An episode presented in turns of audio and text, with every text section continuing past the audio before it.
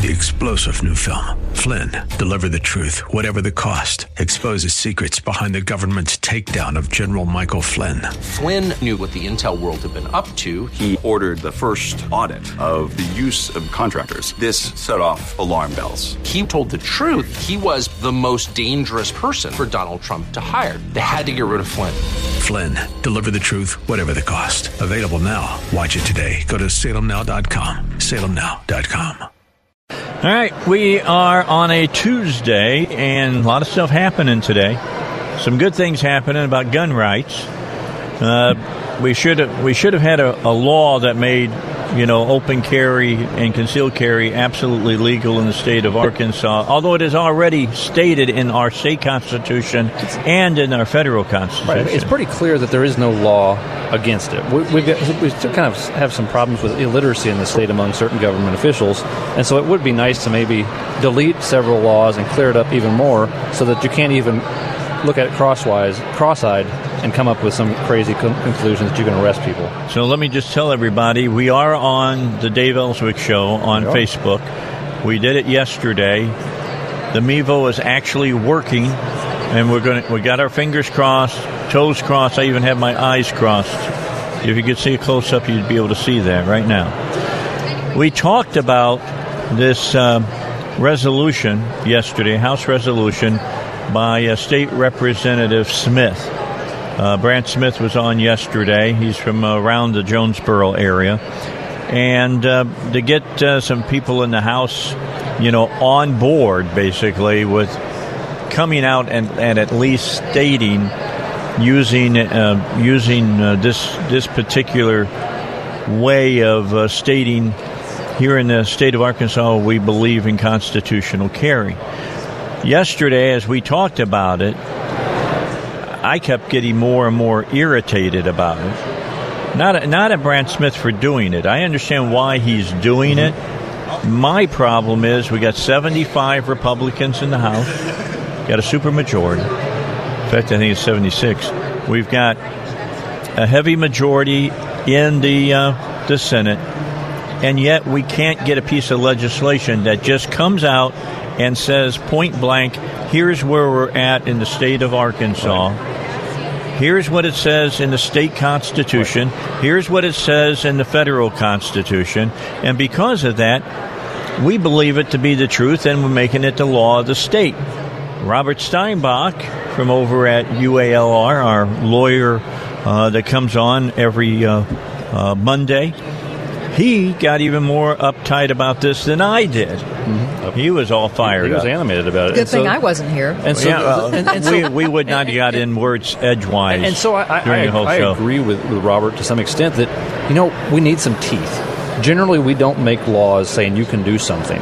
But in this case, I think we need some laws with teeth and from a positive perspective where we say that if an officer arrests someone for this, they get prosecuted, they go to jail, they get arrested. You cannot harass people and take away their rights in this manner without consequences, without criminal consequences. We've got government officials that are intimidating people out of their rights and arresting them or taking their guns, and they're not being prosecuted or arrested or even um, fined, or even sometimes don't even lose their, lose their jobs.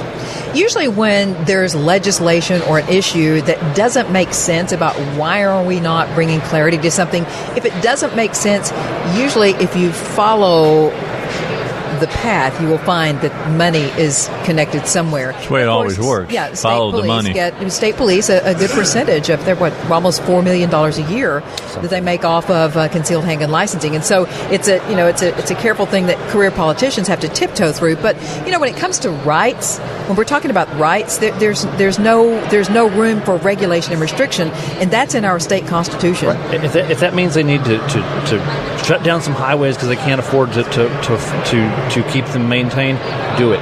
This is a this is a con, this is a constitutional. This is a fundamental right. That it's important. Yeah, but How when we say right, wait a second. How think- much money does it cost? It doesn't cost them anything. Okay, so what's this whole thing about money? There is no money involved in this. That's the thing is that it, it, it became a money issue because Why? They- Because they- the state tied- police decided that they were going to hijack the funds from concealed carry licensing? Apparently, yes. You know, well, they're going to lose part of that money anyway. That- Well, yeah, because the, Did the there's already- governor sign the law about right reducing? cu- reducing the fees. It's supposed to be cutting the fees in half, but you're still going to be paying close to hundred bucks for a license in Arkansas, which is still high end. But hey, at least that's a step in the right direction. But but all I've wanted all along is for for our government to just be honest with the people and let them know, because you know, did you hear President Trump's speech last night? Did you hear President? I did not. Okay, President Trump said something. It made me think of the battle we we have going on here. He said about the border wall. You know, those of us who are wealthy, we have we can build walls around our homes. We can hire security to protect us. But what about all the people who can't? Just because you're poor doesn't mean that you shouldn't have a right to be able to live safe, that you shouldn't have the safety. And so the same applies with the gun rights issue. Just because you're poor and can't afford to pay state police 100 bucks or 140 bucks for a license and $100 for a class uh, that they require and then uh, $500 for a gun doesn't mean that you shouldn't have a right to defend yourself. Poor people's lives are just as valuable as rich people's but here's lives. the key: It's about life. Who are you supposed to be protecting yourself from? Criminals? I don't think they have much of a problem with that. But from the government, they have a big problem with that. Which is what our founders originally intended. You know, Yeah. the whole Second Amendment thing was about keeping tyranny at bay. but you know right. what? Even setting aside the whole Second Amendment and the U.S. Constitution, the Arkansas State Constitution is something you just don't hear people talking about. But Article 2, Section 5 says that, that the people of the state have a right to keep and bear arms for their common self defense. And then Section 29, which is my favorite part that nobody mentions, is any effort to regulate or restrict is inviolate. That means you can't require, you can't regulate or restrict a right. it's void, is what it says. And Right. So, so and yet, we were asking our government officials this week. You would think that we were asking them to amputate an arm. I mean, this has been an ongoing fight, has it not? okay, sure. you've got a special guest with Yes, us. Robert Goff, and you are representing Patriots of 746 Group. Yes. It's something I want to let people know because I want to clarify this. A lot of times when they see me out there uh, on social media fighting for gun rights, you know, they say, well, thank you, Jan, thank you for what you did. But I want people to know that I did not do I'm not responsible for the success that happened today with this resolution. It was the hard work of citizens, of Patriots of Act 746 group, and Arkansas Liberty Coalition. People have no idea the countless hours. Gary Epperson, Tim Loggins, uh, and, and Chuck Clifton, and Robert Goff, these people spent talking to legislators behind, you know, on the phone and, and running into them and calling them and just And yes, behind closed doors. behind closed doors, whatever it takes. There, the, people have no idea the blood and sweat and the hours. And Robert, I just want you to kind of talk about that because, uh, tell me if I'm wrong, but I have noticed a growing citizens movement in that organization, in those two organizations. Yes, as we've grown, if you look on Facebook, I think we have 16 to 17,000 members. 17,000 members Seven- is it for 17 Arkansas, now? yes. I think all of us take the opportunity every day to converse with people as we meet them on our jobs. Try to tell them about Article 2, Section 5. Right. Uh, 573 120, Arkansas Annotated Code, that describes what carrying a weapon is. And our goal is to educate people and teach other people to educate. And I want to point out, as y'all was talking about licensing a while ago, when did it become acceptable as a as a people, as a free people, that that it's okay to pay for a license? And what else are we willing to pay, Pay for for a a right. license for, for freedom of speech, for freedom of worship? Uh, Right. We're going to pay to vote. I think there was a time we did have to pay to vote. Mm-hmm. But yes, we're an educational group, and I encourage everybody to look into Arkansas Liberty Coalition uh, on Facebook. Look into joining that. There's going to be some benefits for that, and Arkansas Liberty Coalition will stand up for your rights. That's right. Not just gun rights. The Not- Liberty Coalition right. is about all your constitutional rights. Patriots of Act 746 is your gun rights. It's Second Amendment. But Yes. you know, I, and I want to say this: this is of national interest. What we're seeing happening, Dave. On the national level, rather than these uh, radical anti-gun gun organizations hitting the feds, they have really taken these battles to the individual states. And what we're seeing is it's not the NRA, it's not Gun Owners of America, it's not National Association for Gun Rights.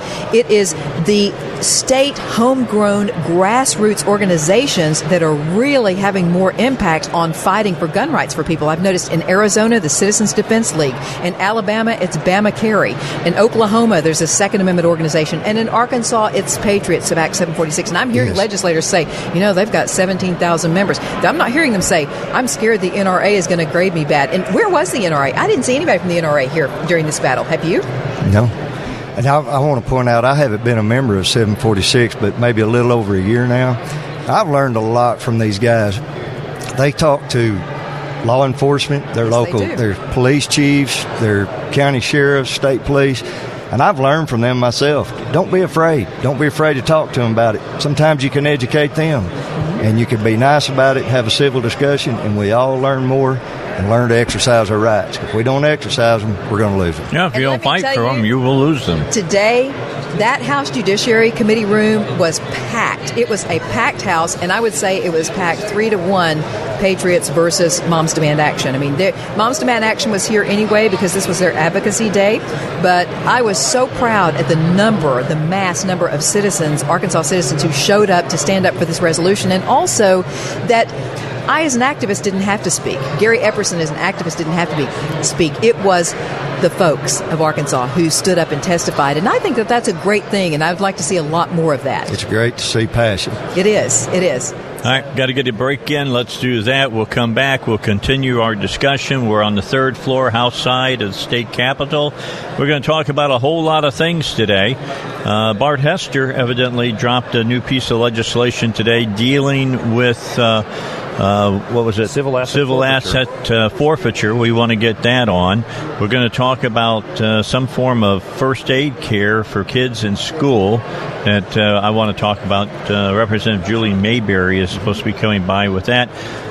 Representative Cindy Crawford. I got all excited when you said Cindy Crawford was coming on. So uh, She gets that a lot, I bet. so what's what's going on with her? So she's she testified in favor of Jason Rapert's um, pro-life bill this morning, telling about uh, an organization that she runs that, that not only encourages women not to kill their children through abortion, but it also supports them after they go ahead and have the child. So it's sort of like adopting the mother. I think it's pretty pretty cool. Actually. Sounds like it'd be something we'll want to talk about. Yeah. It's the Dave Elswick Show. Stay with us. A lot to talk about. If you want to watch the show, it's facebook.com slash Dave Elswick Show. More in a moment. All right, back with you here on third floor, House side, State Capitol. Big win today. House resolution uh, goes through and uh, towards basically saying that you have the right to carry a firearm. Concealed or open without a license. Yeah, right to carry a. Right. I didn't. I didn't. And- and I didn't say what it just do- was. can I just brag real quick because I, I want to? I'm very quick to to to jump on Republican legislators who I don't think are doing good. Today we had a bunch of Republican legislators who did great for us. today. Okay, before you go any further, Can I- can- okay, this was the vote on, in the House. Is that correct? Yes. Yes. How many House Republicans voted for? As far as I can tell, all of them because it was a it was not a roll call vote. So wait, oh, it was House Judiciary. It was okay. not a roll call It didn't go up on the board then. No. no, Okay. this was a committee. So, and it's, it actually sounded like from from people in the room said it sounded like there were only a couple of dissenting votes, which means we may have actually gotten some votes from Democrats. Yeah, I, I don't think there were more than three dissent. Yeah. Two So, to three. and, and there are one, two, three, four, five Democrats. So, I just want to can I just specifically call out a few Republicans because I, I specifically asked them to vote in support of this. Uh, I appreciate Rebecca Petty, Vice Chair of the committee, uh, Sarah Capp, Cindy Crawford, Fight, uh, uh, Laurie Rushing. I mean, Laurie Rushing. She had a doctor's appointment, and I, I, I just specifically I said it. on the media, I Hurry said- up and I, get I back. was like, Laurie, please don't, please, you can skip it today. And she she stood up and she was there to be a voice for the people of her district, and I appreciate that. her. I, I appreciate our Republicans uh, standing strong today, and Brandt Smith, of course, Representative Brandt Smith, for for really jumping in there and bringing this to the table because uh, he he's had a, it was not an easy road to get this. That's to what that I point. heard. Yeah, unbelievable. But so. Um, anyway, but you know, Robert Goff is with us with Patriots of Act 746. And Robert, thank you so much for being with us. And you know, the feeling, the ecstatic feeling, everybody coming out of there, it was just a, an amazing moment uh, for for this for that organization, Patriots of 746. So, tell us a little bit. Now, you guys have got um, KrisAnne Hall coming in, who's a constitutional lawyer. Do you know when is she? Do you have any idea on dates? I hate to pinpoint Is you. that? Uh, Is that the Beginning week of of the February. twenty third?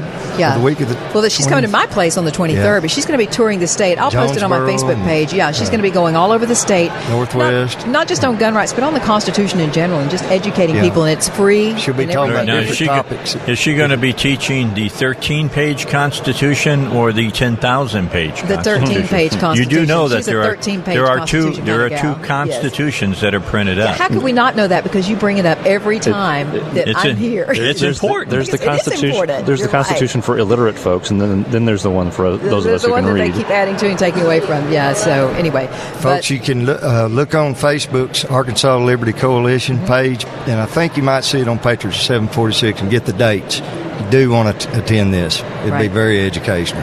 awesome. Okay, that's good. Yeah, you know what? A lot of people don't know squat about the Hey. government that we have in place. Most of us are patriots. Some people just haven't figured it out yet. Well, have you talked to any of the Moms Demand Action ladies here? Because they're in force today. They're they're here. I wondered if you've spoken no, to I any have of them. not. I have not. They're supposed to stop by and say do. hello today. yeah, I, I, sp- I spoke with several of them. Really? So, so, you know, I have when I walked through and there was a big conglomeration of them, I heard them say, "That's it, Jan Morgan." You heard the I said, "Hi, ladies." Well, I don't know if they really knew who I was, but anyway, I have my I voted sticker on. So Yes. Several, or a couple different people asked me, so I, I had an opportunity to, to talk with them about why I voted. And so I, I didn't talk to them about gun gun issues. I talked to them about special election issues. Which we talked to them about yesterday when we had uh, State Representative Gonzalez right, on. right, and, and so, which was kind of funny because we had Gonzalez on yesterday talking about these special elections, or as we maybe should call them, secret elections. And then, lo and behold, this morning I got a, a text from a buddy of mine telling me about the special election that I'm having in my own backyard. I didn't know about it, and um, and so I went and voted this morning on the thing, and, and I was angry. You voted I- no, right? Oh yes, I voted against it, and by the t- I, w- I was angry driving there. I was still angry when I got there, and I was. I, st- I told him I was angry when I got there. Yeah, because And, um, special elections often what they do is they they are low key, and only the people who are passionate about that particular issue know to even and, and they don't have vote. the, and they don't have the normal polling bo- places open either. And so normally there's a there's a polling place that's uh, uh, pretty close to my house, but this one I had to drive all the way into Greenbrier, which is the opposite direction from where I would would be going to come down here. So I think it was about 7:20 this morning. I got a text from a friend. And when I was planning to leave at about 7:30 and come down here, so I had to drive to Little Rock, drive to Greenbrier instead, which is about oh probably 10 15 minutes extra out of the way. So it made me get down here later than what I wanted to, to do. And here's Julie, can you come back in about 10 minutes? Yeah, Julie Mayberry. Yeah. Can you come back in about 10 minutes? Okay, we'll talk Very to good. you then. So we got Right. Julie That's Mayberry State coming up here. Representative Julie Mayberry, who's going to join us here in a few minutes to talk about that. Here's a good question for the the Patriots, and that and that's this: You talk to all of these different people about a House resolution that, in essence, just states truly what's supposed to be going down and supposed to be the law. But did you talk to them about somebody filing a piece of legislation to make it rock sol- solid here in the state? Did, did you get into those I, I personally haven't. Uh, I'm not going to say if others did or didn't because I really don't know. I'm more concerned the fact that there seems to be a, quite a few enforcement agencies in the state, law enforcement, sheriffs and local state police, uh, state police and local city police that don't enforce the law we already have. It's pretty clear to me. I mean, I would be fine with a with a law that just plainly said we are a constitutional carry state. We're having trouble. People and don't want to acknowledge the law we have now. Constitutional carry means and give them the specific definition to be able to vote for. Yes, Or and, against. And I'd like against. to read this one more time. I, I can't quote it the way Jan did, but Article Two, Section Five, Arkansas Constitution is is beautiful. Everybody should read it and know it.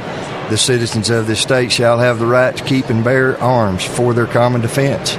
It's so simple. Yeah, yeah, what's so difficult Uh, about that? So, do we need a lo- another law to say that? Is that, is that It's probably going to have to. Seems like they're I'd like they're forcing our hand have. on it, aren't they? Well, I'd love that too, you know, but uh, has not happened, or we're not. We haven't gone uh, to the Supreme Court of the state of of Arkansas and, and demanded that they either say it says what it says or it doesn't say what it says. I'm not saying they won't say that it doesn't say what it says. And then we can impeach them if they don't. You know, I think that's just- well, at that point, you run it against them when they run for reelection, That, and I think a help. lot of people would get rid of them. that, that that might help. But I would like to see them impeached. That that that needs to bring. We need to bring judges back to earth. They, they, they've got themselves propped up like they're little gods. Hmm. The little little G. Yeah, with little G. Well, they, I they, they may that. actually put put themselves with a big G, but Yeah, I just want to point out too, folks, you need to exercise your rights. You know, if if everybody suddenly, I I know everybody don't go to church, but in Arkansas, most people do.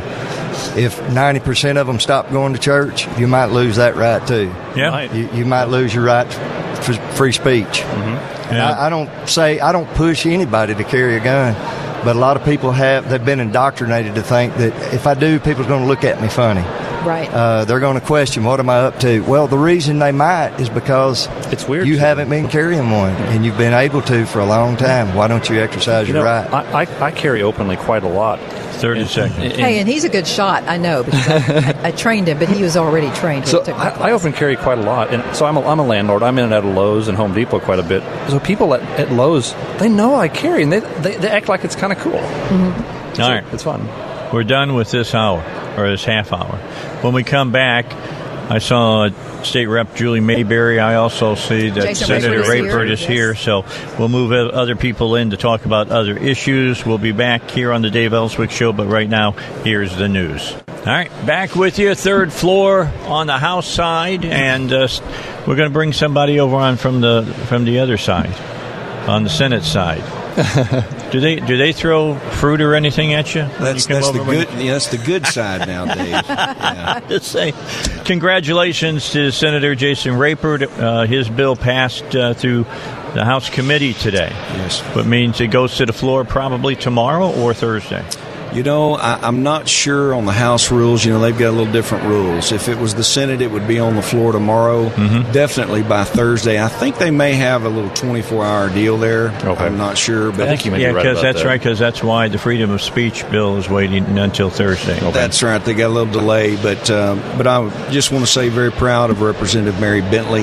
Mary did an excellent job. I think she's going to be in here talking with Yeah, you. yeah, little she's bit stopping later. by. She said she's, I just got a text Yeah, from her. So She's I'm on her going to way. let her speak for herself. She she had some very personal testimony as well that was very compelling, and uh, I think that'll be of interest to all of your. Yeah, here listeners. she is. Speaking of her, I think she's coming. Yeah. Um, and uh, but we did pass it through there, and of course, SB 149 is the abortion trigger bill, and the bottom line for that is that at any particular point that Roe v. Wade overturn is overturned by the Supreme Court, or there's a constitutional amendment, uh, then the state of Arkansas would abolish abortion except to save the life of the mother at that time. All right. So Mary Bentley has joined us, and There she is. I was just hearing Paving a, the way for a moment ago from the senator that a lot of personal testimony given today. There was a bunch. It was. There was a bunch, and and and that's that's. I think that's the kind of stuff that carries the wallop that you need.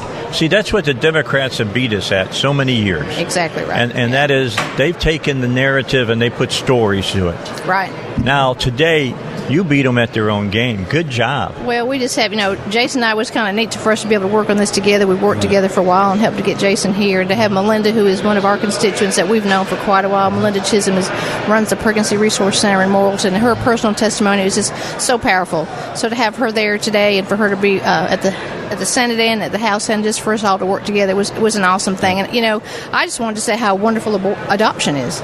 We hear about abortion all the time, but we just why is it socially acceptable for someone to get rid of their child instead of giving up for adoption? And how wonderful adoption is, and in my own life with my brother and the things how how much it's meant to me. Uh, without it, I don't think I'd be here, and, and that's the honest truth. so it was great. So this new law, which is going to be signed in by the, by the governor, we know that's going to happen, and hopefully. We're going to get it taken. Uh, Roe v. Wade finally get taken care of right. by the Supreme Court. I guess my question is, is that uh, why has it taken so long? You know, I was talking to the guys for the Convention of States, and in 1973, we came close as we've ever come to having a Convention of States, and it started in Indiana, and it was over Roe v. Wade. Right. It was over this whole thing, and you know who I'm talking about when I say Francis Schaeffer. Mm-hmm. One of the one the man made more in my thinking than any other Christian philosopher around. Yeah. We're seeing the things that he talked about in 1973 in his book, "Whatever Happened to the Human Race." Become reality Yes. now in the United Sure. States when they're going to let babies die after they've been Right. born. Right. Yes. It's it's um, you can hardly find a proper adjective to fully describe how horrible it is. Uh, I mean, we're sitting here with 61 million innocent babies that have been killed in the country since 1973.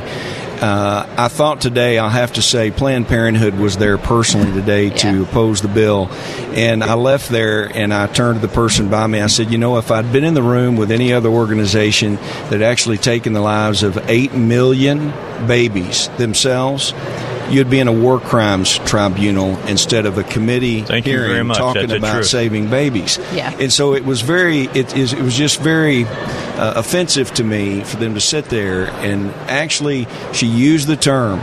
She said that, in speaking of an abortion, that the lady gave the baby back to God. Oh my lord! It's it's um, we're at a point, you know, it says that in the Bible that uh, in the last days even the very elect could be deceived, and we're at a point in time where people literally are calling evil good and, And good evil. evil, uh, and it's living out. And I thank God that we're in a state like Arkansas where we have people that finally stood up and said, you know what, 138 years of Democrat control, which has been a number one supporter of the culture of death in our nation.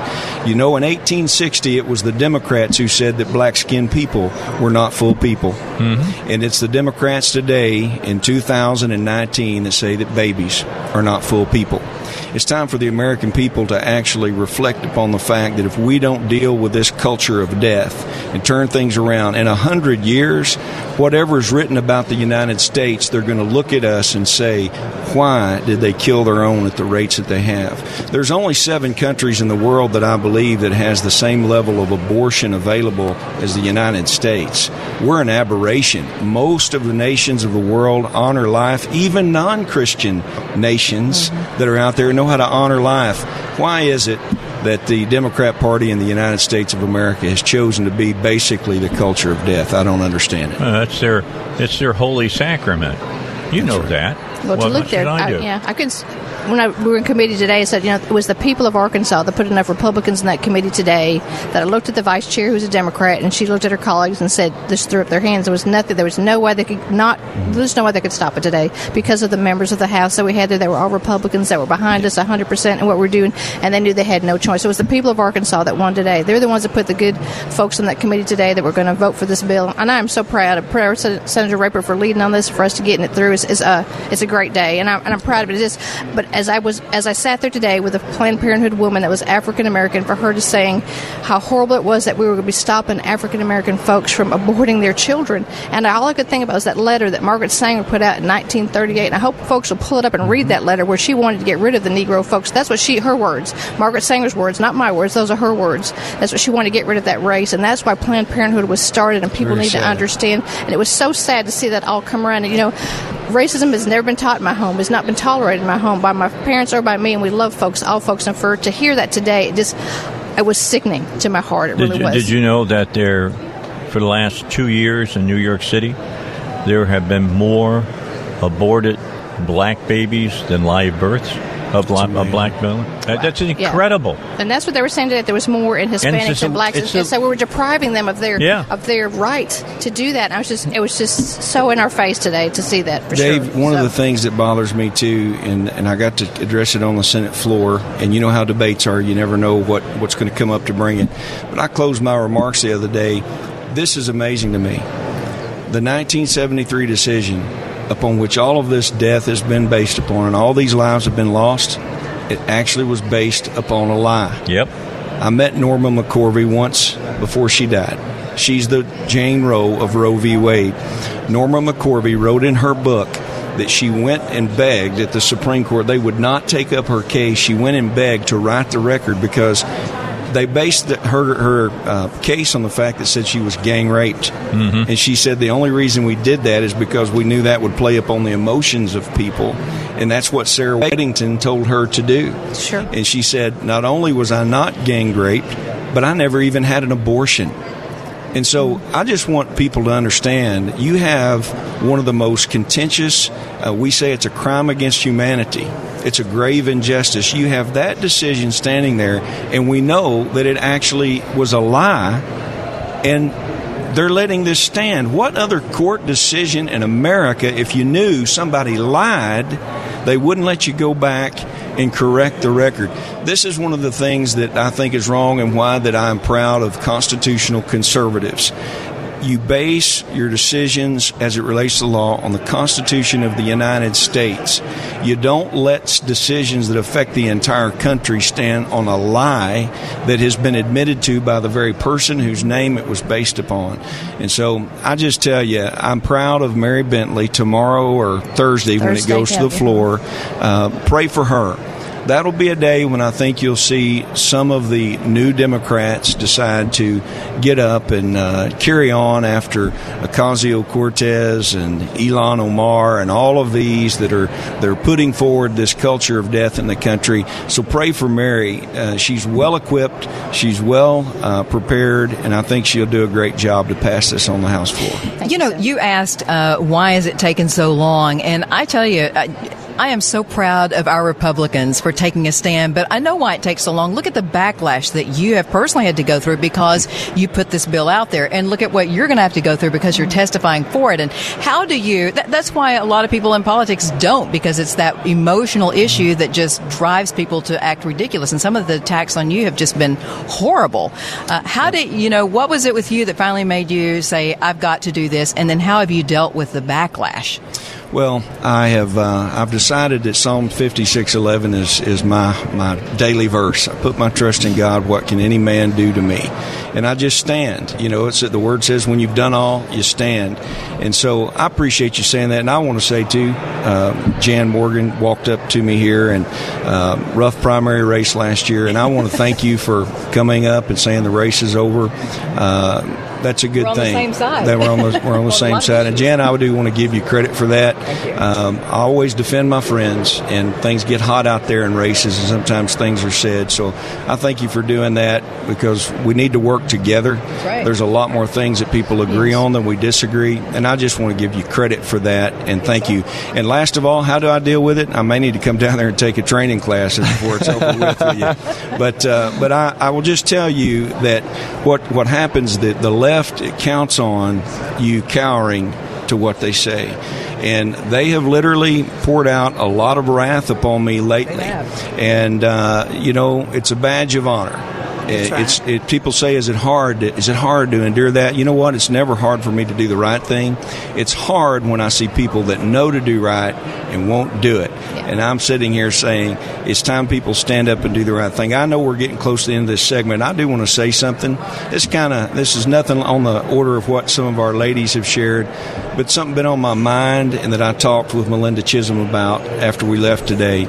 Um, we do want to care for children and we do want to care for these mothers that decide to keep their babies. And you've heard me tell about little Duncan. Uh, our ministry, uh, actually, Mary knows that our ministry actually owns some property. Uh, and I told Melinda, I asked her about where they send ladies that come to the Pregnancy Resource Center.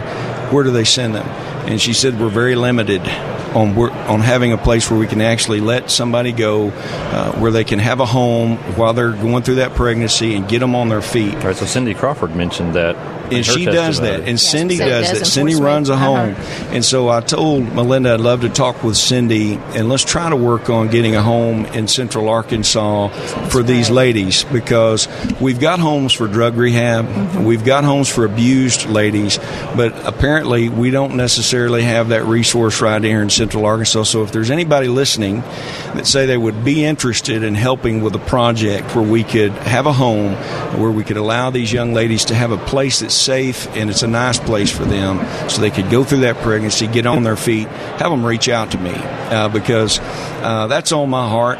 Um, and because we need to be the hands and feet of Jesus. And if we don't do that personally, who will? And so, thank you for covering these kind of topics.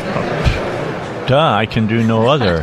Where does this put I mean, I'm serious. Because before your bill, we were second in the nation as one of the most abortion restrictive states. I'm wondering, does this put us up there tied with first, or You'll have to you'll have to have those people do their assessment, right? They'll go through and they'll do their assessment. But I can tell you that this is very strong legislation. Yeah. You know, and the other thing is it's not done.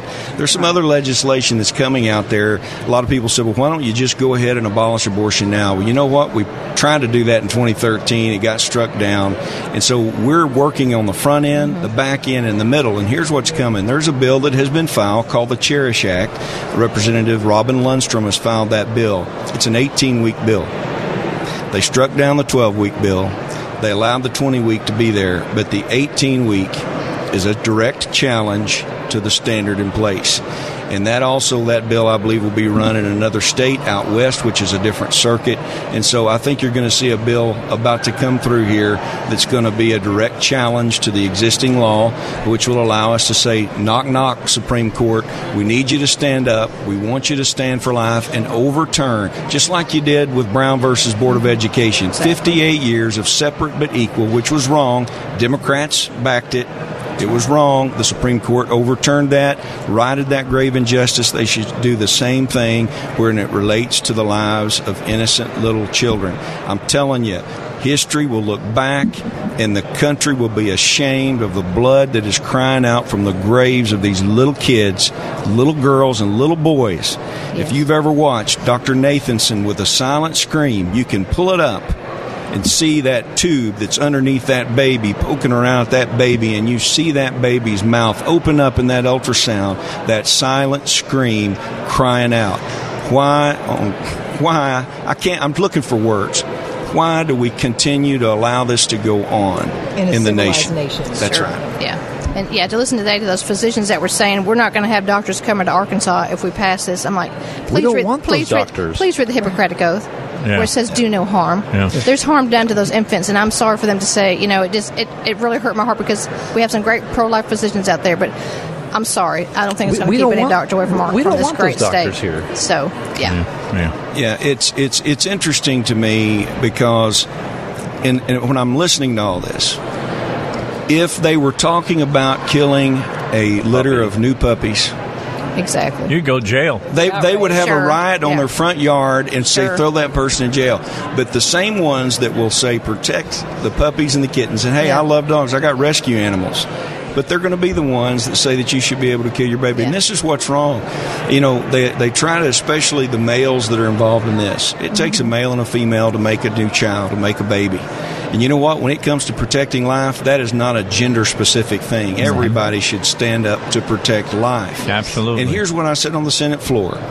Why is it that we haven't taught our young ladies, anyone, young women, or even middle aged women that have a pregnancy that they weren't prepared for, why have we given them the idea that they can't come and seek help and assistance to support the life?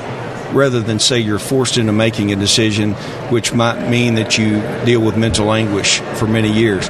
It was absolutely false today in there. She said that most people don't have any mental anguish they're over trying- this. yeah. There are 4,000 testimonies that we have available Mm-hmm. that we didn't print, but we have them that we could we could bring out that are ladies that said they absolutely have been harmed uh, because of the abortion and the, the ramifications of that.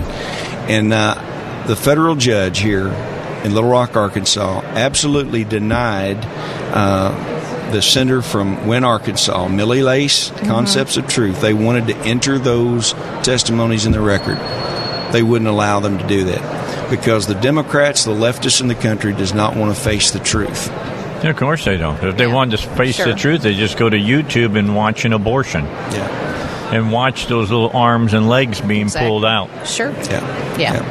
That's exactly right. There's no denying it, what it is. No, Absolutely. there is not. So, yeah. You can Yeah. you can get in your mind and, and and say it's not what it is, but it is what it is. You know, when we listened to that physician today, she was talking about you know how hard it is for women that have a baby die in utero and how why should, we should be able to abort it. Well, I was at Children's for ten years, and there was times that infants did pass away, and Yeah. his parents were able to go through. You know, it's a tragic thing, but they can. I've done they that can with say- my daughter. Sure, they can say, you know, we did everything that we absolutely could for this child, and so much better to grieve than to say that you ended the life. And there's so many miracles that happen at Children's. If you've been there for a while, you know there's miracles happen there all the time. We never give up, never give up on that child. So I just, you know, it just it hurt me to say that, you know. It's, it's a process. We never know what's going to happen in life, do we? We never know what's going to happen Nope. to any of our kids. We have no guarantee of anything. So, you know, we to say that we're going to get rid of this child because it may cause some harm to the parents that have to go through that. That's just a false narrative. There's so many false narratives there today that just, you know, we're just we're screaming uh, of what they came out with. So. I want to speak up and, and applaud the, the House committee specifically today. Um, they did not even wince no, not for at they didn't wince, but they also didn't wince on the fact that w- this is a very strong pro-life bill and the standard, which is just to save the life of the mother in the event of a medical emergency. That's that's an important distinction Yes. that is there. Now the bill, so that I can help out a little Mm-hmm. bit tomorrow and or Thursday when they hear this, the bill states that you know, an abortion is not defined as anything that might occur between uh, the you know conception and the time when a, me- a, a pregnancy could be medically detected. That's an area there because somebody asked about emergency contraception. It's dealing with rape Right, or yeah. incest. Let me tell you something. I hope I, I would. I don't want anybody that I know to go through that. I don't want anybody to have to endure that. But we know what happens out there. It does have that small window there Right. for emergency contraception. That if they decide to. Now, some people, some faith, they believe contraception also is wrong. Yep. You shouldn't do that. But I wanted to make sure that Sure, point yeah. is there because we're not uh, ignoring the reality of a situation which some is out of somebody's control. So emergency contraception is available there. But I'll tell you, the national right to life standard is only the exception is to save the life of the mother, and we're passing a bill with that standard. And I want to thank Yeah. Rose Mimms as Yeah, well sure. for stepping up and supporting. Jerry Cox and Family Council has done as well. All right, got to take a break, y'all. I Thank y'all appreciate so you coming by, Mary. Thank, you for Thank coming. You. Good to see y'all. Jason, thank you. Senator, you so appreciate much. you as well. Thanks All right, let's Dave. get a quick break and then we'll come back and we got more guests coming our way here from the state capitol. Live coverage, 92nd uh, General Assembly, only here on the Dave Elswick Show. All right, we have uh, run out of time here at the state capitol. At the end of this hour, we'll pick up for another hour after the news at the top of the hour. Our thanks to Senator Rapert, to uh, Mary Bentley, state representative, and all the other people who stopped by and visited with us. Uh, we had the folks from Patriot 746 by today t- as as well. So good things going on. We got more guests coming your way. RD has arrived, so he's here as well. Good, you know. I feel bad if he's not here. I don't know. We're missing truth if RD's not here. Anyway, we'll be back. Is uh, that Representative Crawford? Cindy Crawford. Okay, she'll be joining us right after the news. News is next here on the Dave Elswick Show. All right, let's get back to the broadcast here on the Dave Elswick Show. And as you've been hearing, uh, Senator uh, Jason Rapert's uh, bill to do a trigger bill, basically, bill. to get rid of abortion if the Supreme Court ever, you know, vetoes, basically, Roe v. Wade. That could happen It might in the near future. It might happen quick. It's still it's it's a very prevalent thing. Although after seeing what uh, Justice Roberts did here just a few days ago, uh, gives me pause, Pause. on that. We're going to need we need Amy uh, to be able to be put on that court. Yeah. Well, and that's that's part of the problem with this this kind of doctrine called stare decisis, I think is what they call it, where they basically take history lessons. They, they read the history of the court, they read previous rulings, and they decide, well, this is law now, which is hogwash. But they, they, they have decided that when they make rulings, then other courts have to follow those rulings and treat them like law, which is not a part of the Constitution. It's just their own traditions and they should be impeached for that sort of thing when they're when they make bad rulings like Roe v. Wade. But the fact is that's how they work right now, and we don't have legislators or congressmen in the national level or legislator to the state level that are willing to impeach judges for this sort of thing, and so that's where we are right now. And so that's what we have is Jason Rapert filed a bill, and it looks like we're going to pass it. well, um, God, it, if it got out of the committee, I believe there in the House, it will pass on the floor. Right, no and doubt so in my the, mind. so the reason why we call it a trigger bill is that if Roe v. Wade is overturned by the courts, it'll be overturned immediately here in, In the this state, of. Arkansas. right, then then abortion becomes almost totally and completely illegal with very min- with a very minor exception. It goes back pre Roe v. Wade. Yeah. That's what it goes back to. So basically, you can't kill your kids. what a concept! Imagine that. What a concept! Right, right. So right now, unbelievable. So right now in Arkansas, we're so messed up that you can do things to a child that you'd go to prison for for doing to a dog at the exact same age.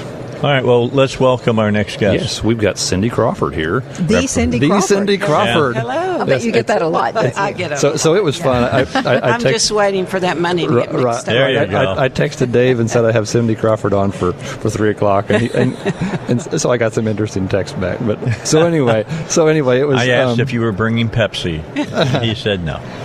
But um, so so anyway, Cindy Crawford here as um, she testified in favor of this bill, which is kind of interesting because most of the a lot of times legislators don't testify in favor or opposed to um, to legislation, and so she kind of stepped out of the norm a little bit and testified in favor of it, and she talked about an organization that she has that helps women who choose not to kill their kids. And before you do that, let me just say, and I because I told Mary Bentley the same thing and Jason Rapert, congratulations on taking the power from the Democrats on something they always do, and that is they take the argument, personalize it in such a way that they control the narrative.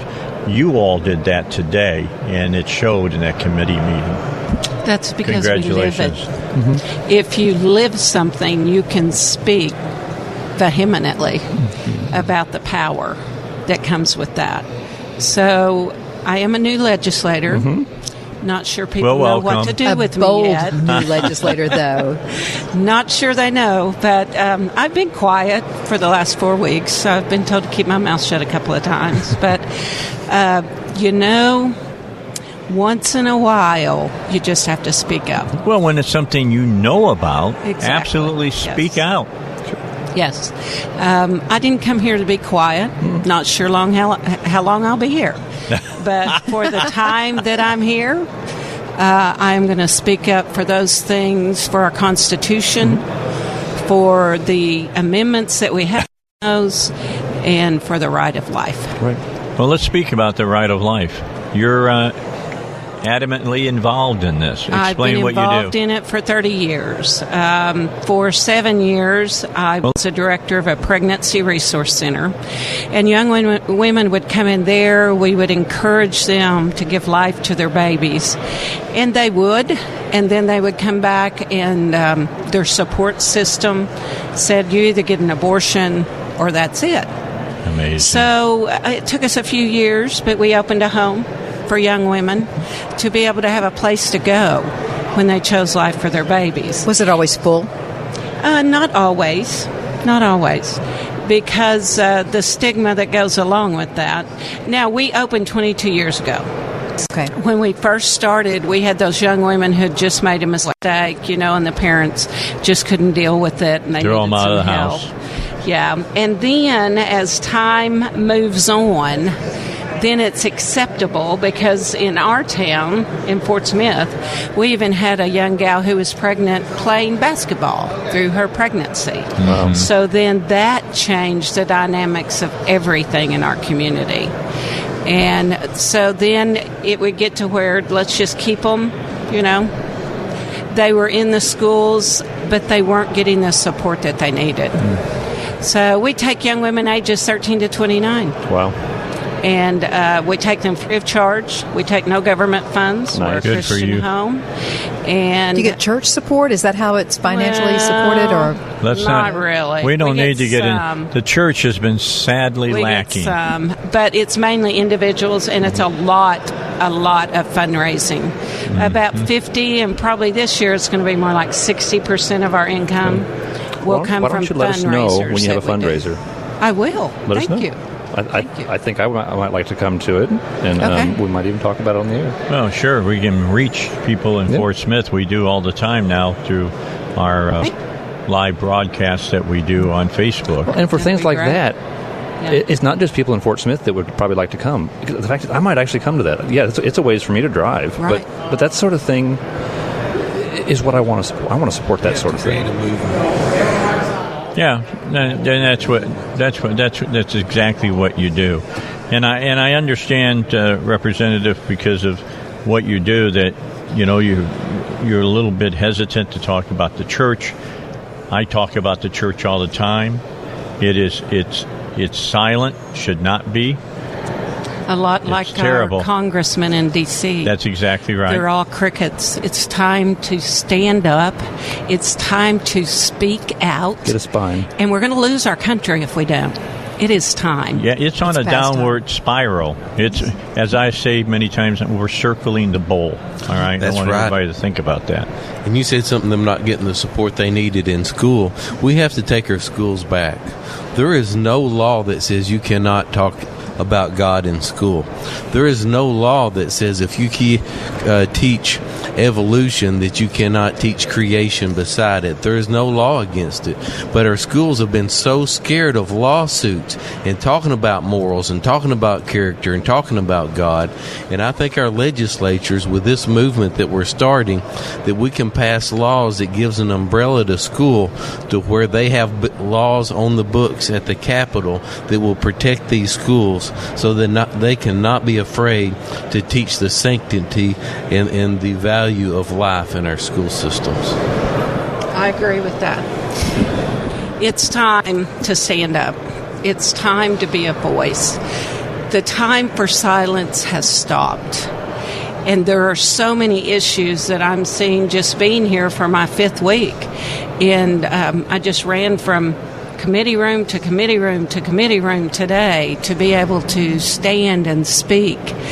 And um, that's what we all need to be doing.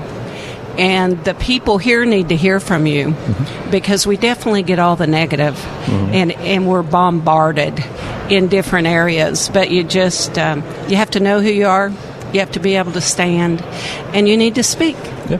How hard is that? Because uh, but you know, as a freshman legislator, you know, like you said, some you've already been told to sit down and shut up. uh, and I, I'm wondering, how do you deal with that pressure? Because it's a, it, I know it's very difficult, and if you if you buck, you know, the powers that be, sometimes it can become a suicide mission for you as a as a as a As a political candidate. legislator. Yeah, as a legislator. So how do you deal with that? Here's the deal uh, I'm not here to make a career. Good this, for you. This may be my only time to be able to speak for my constituents. No, you may have just won re-election from now on. That's exactly right. that I, statement. I'm not here for a career. I have a career. I have a career back in Fort Smith and um, love it. Love taking care of young women. But um, God called me. I didn't want to answer. I just tell you, I ran. But uh, when So when you're it- telling me you're one of those Christian supremacists? no, sir, I'm not. I'm just saying that's what they call Pence. No, no. I just love the Lord with all my heart, with all my soul, good. with all my mind, and I love the United States of America. And good, I too. love Arkansas. So, you know, vote for me or not. I don't even know if I'm going to run next year. I hadn't made my decision yet. So we'll see how it goes. Um, I'm here for for my constituents, and it's nothing more. refreshing. It's so refreshing. You know, I was watching from afar. I was watching from the computer because I wasn't here last Tuesday. But just watching you step up and speak up and be a voice for the people as a, as a freshman legislator when other Republicans were remaining silent, I was so. pr- I said, "Who is this woman? Who is that? She's my new hero." so I was so proud of you, and you just keep doing that for the hmm. people. So- the so people I- notice that. I want to brag on her a little bit more. So, so we had a couple different bills we were watching today. I, I, the first bill we kind of came in for was the um, HR 1013. That was Brandt Smith's. It's a uh, resolution. The not a bill. resolution, right? It wasn't a bill. And, and, and, um, No. And so it, it- the resolution to basically declare that you can carry guns. She spoke up on that one as well, and so she spoke up on that one in that committee, and then uh, Timothy and I went over to the health, public health and health committee and watching Jason Rapert's bill, and she showed up there too, and um, So she met both of the groups. You, she met the redcoats who were here. I, I call them redcoats, Mothers The Against moms. Guns. And uh, the bottom line is, is that uh, they were here to protect children from gun violence, and then she went over to talk about Rapert's bill, Protecting which children prote- from protects violence. un- unborn children from violence. and uh, Planned Parenthood was there, and they, of course, are you know there to take away the safety of the womb. It's If amazing. you took away their money, they wouldn't be so loud. I agree with it's that too. It's all money. All money. Yeah, absolutely. There's, they say it's not there, but let me believe it, that's where it's all at. Representative Pretty, uh, Crawford, were you surprised at the the level of tension over the resolution I on gun was rights? shocked. Because because because it- we're, we're talking about Republicans. We're talking about a right that already exists, and It's so I was, already there. It's not a bill. But you were thinking it, it was it was as if we were asking them to amputate arms. I mean, that's what it seemed like. There was so much, and I just wonder if you recognized that. when oh, you I were, recognized it. It was there last week. Did you not ask anybody why? Well, it's it's easy because those people that were all weirded out by it, they're there for a career. She's not here for a I'm career. not here for a career. I have a career. Yeah, she's not here for a career, so she just she's going to vote and speak from her heart. That's, That's exactly good. right. Well, the next time they tell you to shut up, you call me. I'll come be your bodyguard. That could I'll be very you. That's, dangerous. That's exactly right. Yeah. Exactly right. Well, it's a pleasure to meet you. We thank, Thank you, for coming by and visit. Don't make yourself a stranger. Anytime that you want to speak, we have a microphone for you right here. Thank you so much. You've got, All right. my, you've got my cell number. Just text me whenever you're ready. Thanks. All right. State Representative uh, Cindy Crawford, right here on Dave Elswick Show. Got to get a break in. Hey, let me remind you that uh, Applied Research of Arkansas has a lot of different uh, studies going on. One of them, by the way, is low testosterone. I was just called today. Are you ready for this one, Artie? I have been accepted into that study. Are you going to look like Arnold Schwarzenegger? I'm hoping to. I doubt right? it, but I'm hoping to. All right. I want to look like Conan the Barbarian. Yeah, you'll you'll be on the doing those TV commercials where they have the bottle of pills and says you can look like Dave. Have fun like Dave has. Anyway, Applied Research of Arkansas is a five year study. I've told them that I'll give them the time. Uh, remember, if you're participants, you receive free study related care, also free medication, as well as compensation for time and travel. All you have to do to get involved, go to rncarkansas.com. That's arcarkansas.com or call 501 954 7822. We've got more of our live coverage coming your way from the third floor house side of the state capitol when we return here on the Dave Elswick Show. We continue here from the uh, third floor on the house side of the state capitol talking about. Uh, the uh, General Assembly that's under underway and will continue to go on for a while uh, here at uh, the Capitol. I would figure probably sometime in March, late March, early April, uh, they'll be at the end. Jan Morgan, part of the uh, power panel today. It's good to have her back. She was intending to be here last week, but something happened. And I, I'd like her to share that with you because, as I mentioned earlier, the Democrats do a good job of taking over the narrative by telling stories. We don't tell enough stories from our side. We try to talk facts Right, all because the, the facts time. are on our side. Yes, the facts are always on our side. Yes. But uh, the left, that's not the case. So they use stories which have emotional appeal. And there may be true for the people that it's happened, may not be, as we know about Roe v. Wade. But the bottom line is this: is that uh, they they talk in stories, and we have to do more of that ourselves. And so I'm going to turn it over to Jan when you're talking about the Second Amendment and why it's so important. Well, because the Second Amendment keeps tyranny at bay. That's what our founding fathers. Uh, that's the reason they listed that in the Bill of Rights. Uh, you wanted me to tell the personal story about what Yes. recently happened. Okay, so because everybody that watched it on KARK News didn't get the full story because they only have like two minutes to, to put the information out there. So Probably a minute right, so- 45. So, I've been teaching pistol classes for what five years now, and defensive pistol classes. And of course, my own daughter, she's 25. She carries. She always carries, except the few moments that she wasn't carrying, and she was visiting me uh, in Hot Springs, and uh, suddenly found herself in fear for her life, and I was in fear for her life. Uh, the way it went down, uh, we had just arrived back at the gun range. I have an indoor gun range in Hot Springs, the gun cave, and my husband was on his motorcycle, and he had pulled around to the back of the building. He was going to pull his motorcycle in the garage area back there. My daughter and I were in the car, and she was unarmed because she had been with me. I'm always armed, and we had been at a relative's house. So I go into the range, I unlock the door, and I thought she was right behind me. but she wasn't. I went straight back through the range to the back of the building to open the garage door to let my husband pull in on his motorcycle. And about that time, my cell phone rings, and it's my daughter screaming and crying that some, she said, some crazy guys just come around from the corner of the building. Of course, this is at 10:30 at night, uh, and that he was, that she had run to the car and jumped back in the car and locked the doors, and that you know, and he was pounding on the windows, and she was terrified, and she had held up the cell phone to him, thinking maybe that he would think she's calling police and that he would go away. Well, she was calling me. So while she's telling me what Better what was happening, yeah, I'm running. I am running as fast as this old 56 year old gal's legs will take her to the front of the building. I charge out the front door. And then my daughter jumps out of the car and she screams at me. She said, He just ran around the building. So then I realized he just ran around the building where my husband is, totally oblivious, who does not know that. And, and my daughter said, And mom, I think there's another one because this guy was yelling over his shoulder in the dark shadows on the other side of the building like there's another. So I'm thinking two possible attackers, possibly ambushing my husband back here who totally does not know what's going on. So I yell at her, get in the building, lock the door. I jump in the car, I slam it in reverse so that I can go up to the hill where my husband is behind the building and, and shine the headlights so that I can help him. Well, as soon as I put the car in reverse, this first attacker that had come at her comes from around the building and she yelled at me, Mom, there he is. So he looks at her. And that was the split second when I jumped out of the car. And in those probably couple of seconds was that moment when I had every legal right to use lethal force with my firearm that I had on me. Uh, but I instantly jumped out of the car, yelled at him, you know, I'm armed, get on the ground, get your hands on your head, behind your head, get on the ground now, in my loudest, most authoritative voice. And he immediately went to his knees, put his hands on the back of his head, and uh, I, you know, and then I knew I'm not going to, you know, he didn't reach for a weapon, so I knew that okay, we're going to be okay. And I proceeded after that to find out who you are, why are you on my property, why did you charge at my daughter, is there another attacker? Um, and I said, if I call police right now, what are they going to tell me about you?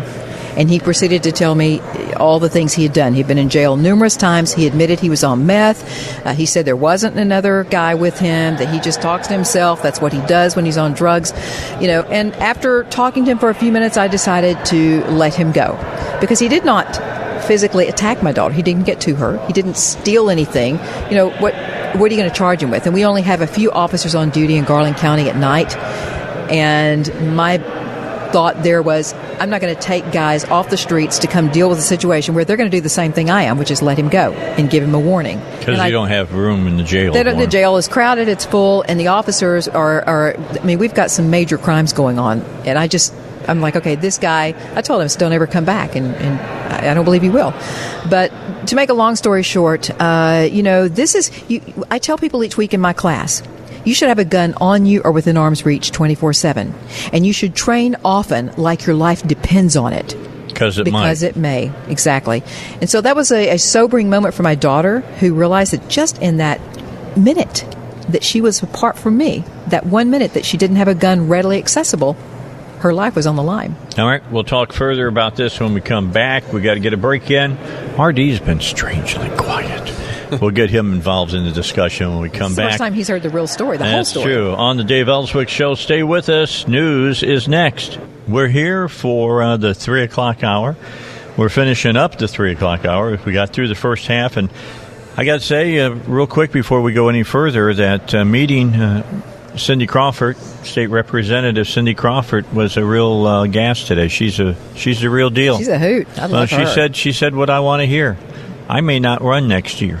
Or next year, I may not not go for Mm-hmm. She a said, I don't second care term. about a career I'm not a I'm not I've here got for a career. Yeah, I have a career I'm I not got here. a She's career. not working, worried about. I'm going to scratch his back, so he'll scratch Right. my back, and I'll get this bill passed, and they'll help me pass that bill passed. We're just going just wanna know- stand on our of morals. legislator I It's think our founders envisioned. I think Yeah. that's what they envisioned It's when they, refreshing. you know, just that the real citizens would come and they would serve and then they would leave, and then we would have a good, diverse, you know, crop of people representing us. I guess I should have asked. It, it, hindsight is always twenty twenty, but I should have asked her When they told you to shut up, what did you say back? I can only imagine what she said. I wanted to ask her who told you to shut up, Yeah, but I knew better. As far as that goes, yeah, she, and she'd be smart enough not to. She would know better than mention who that. that, was. But uh, yeah, it's it, it's sad. You get people who have been here forever, and they think that they get to take uh, the lead on what you should be able to say and what you should not be talking about. They get their traditions going on, and they and and they just end up getting their way sometimes. All right, so Artie, I'm not going to ask you any names here, but are you working with some uh, legislators now to uh, get this whole thing in about creationism? Yes, uh, what we're actually working on is uh, the uh, Lonoke County Republican has uh, committee has put me in charge of a subcommittee, and we are going to write something for the platform for education for the Ar- Arkansas Republican Committee. So we're right now a small group of us are working on trying to put God back in our schools. Words like uh, you know uh, values, morals, uh, and uh, and biblical principles. That is so exciting. I believe this country was built on biblical principles. So there's a small group of us that started to work on this, and several counties has already contacted me and said that uh, that they want once we the committee gets something passed through our county committee. Once the county committee approves what comes from the subcommittee, then we're going to take it to some other committees in surrounding counties and promote it and see if we can't work get, getting God back in the Republican committee platform on education. And once we do that, then we'll be talking to some of our legislatures legislators to give our schools on what I would call an umbrella to feel comfortable to go ahead and talk about creation and, and authority for right and wrong and, and godly principles uh, without fear of being sued because of laws that we have on the books to protect them. Isn't there something we can do as far as uh, the legislature is con- concerned? You know, we're always talking about tort reform. I've always said tort reform should start with schools so that they're not always running with their heads down expecting to get sued by That's something. exactly what Could we we, need not to do. write something that would protect them from that from those kinds I of would love to lawsuits? help. I'd love to work with somebody to do that. I, I- think I have- that's exactly what the goal is: is to have is to have protection for our schools to be able to teach both creation and evolution and godly morals, which I believe our Constitution supports. And uh, and uh, for them to take the fear out of teaching both sides. And one more. How about we have a, a rule within the Republican Party that if you're going to run as a Republican, you will ascribe to the platform of the state Republican Party. I've been That's saying that for two years now. yeah, I think I think that's excellent. I think it's excellent.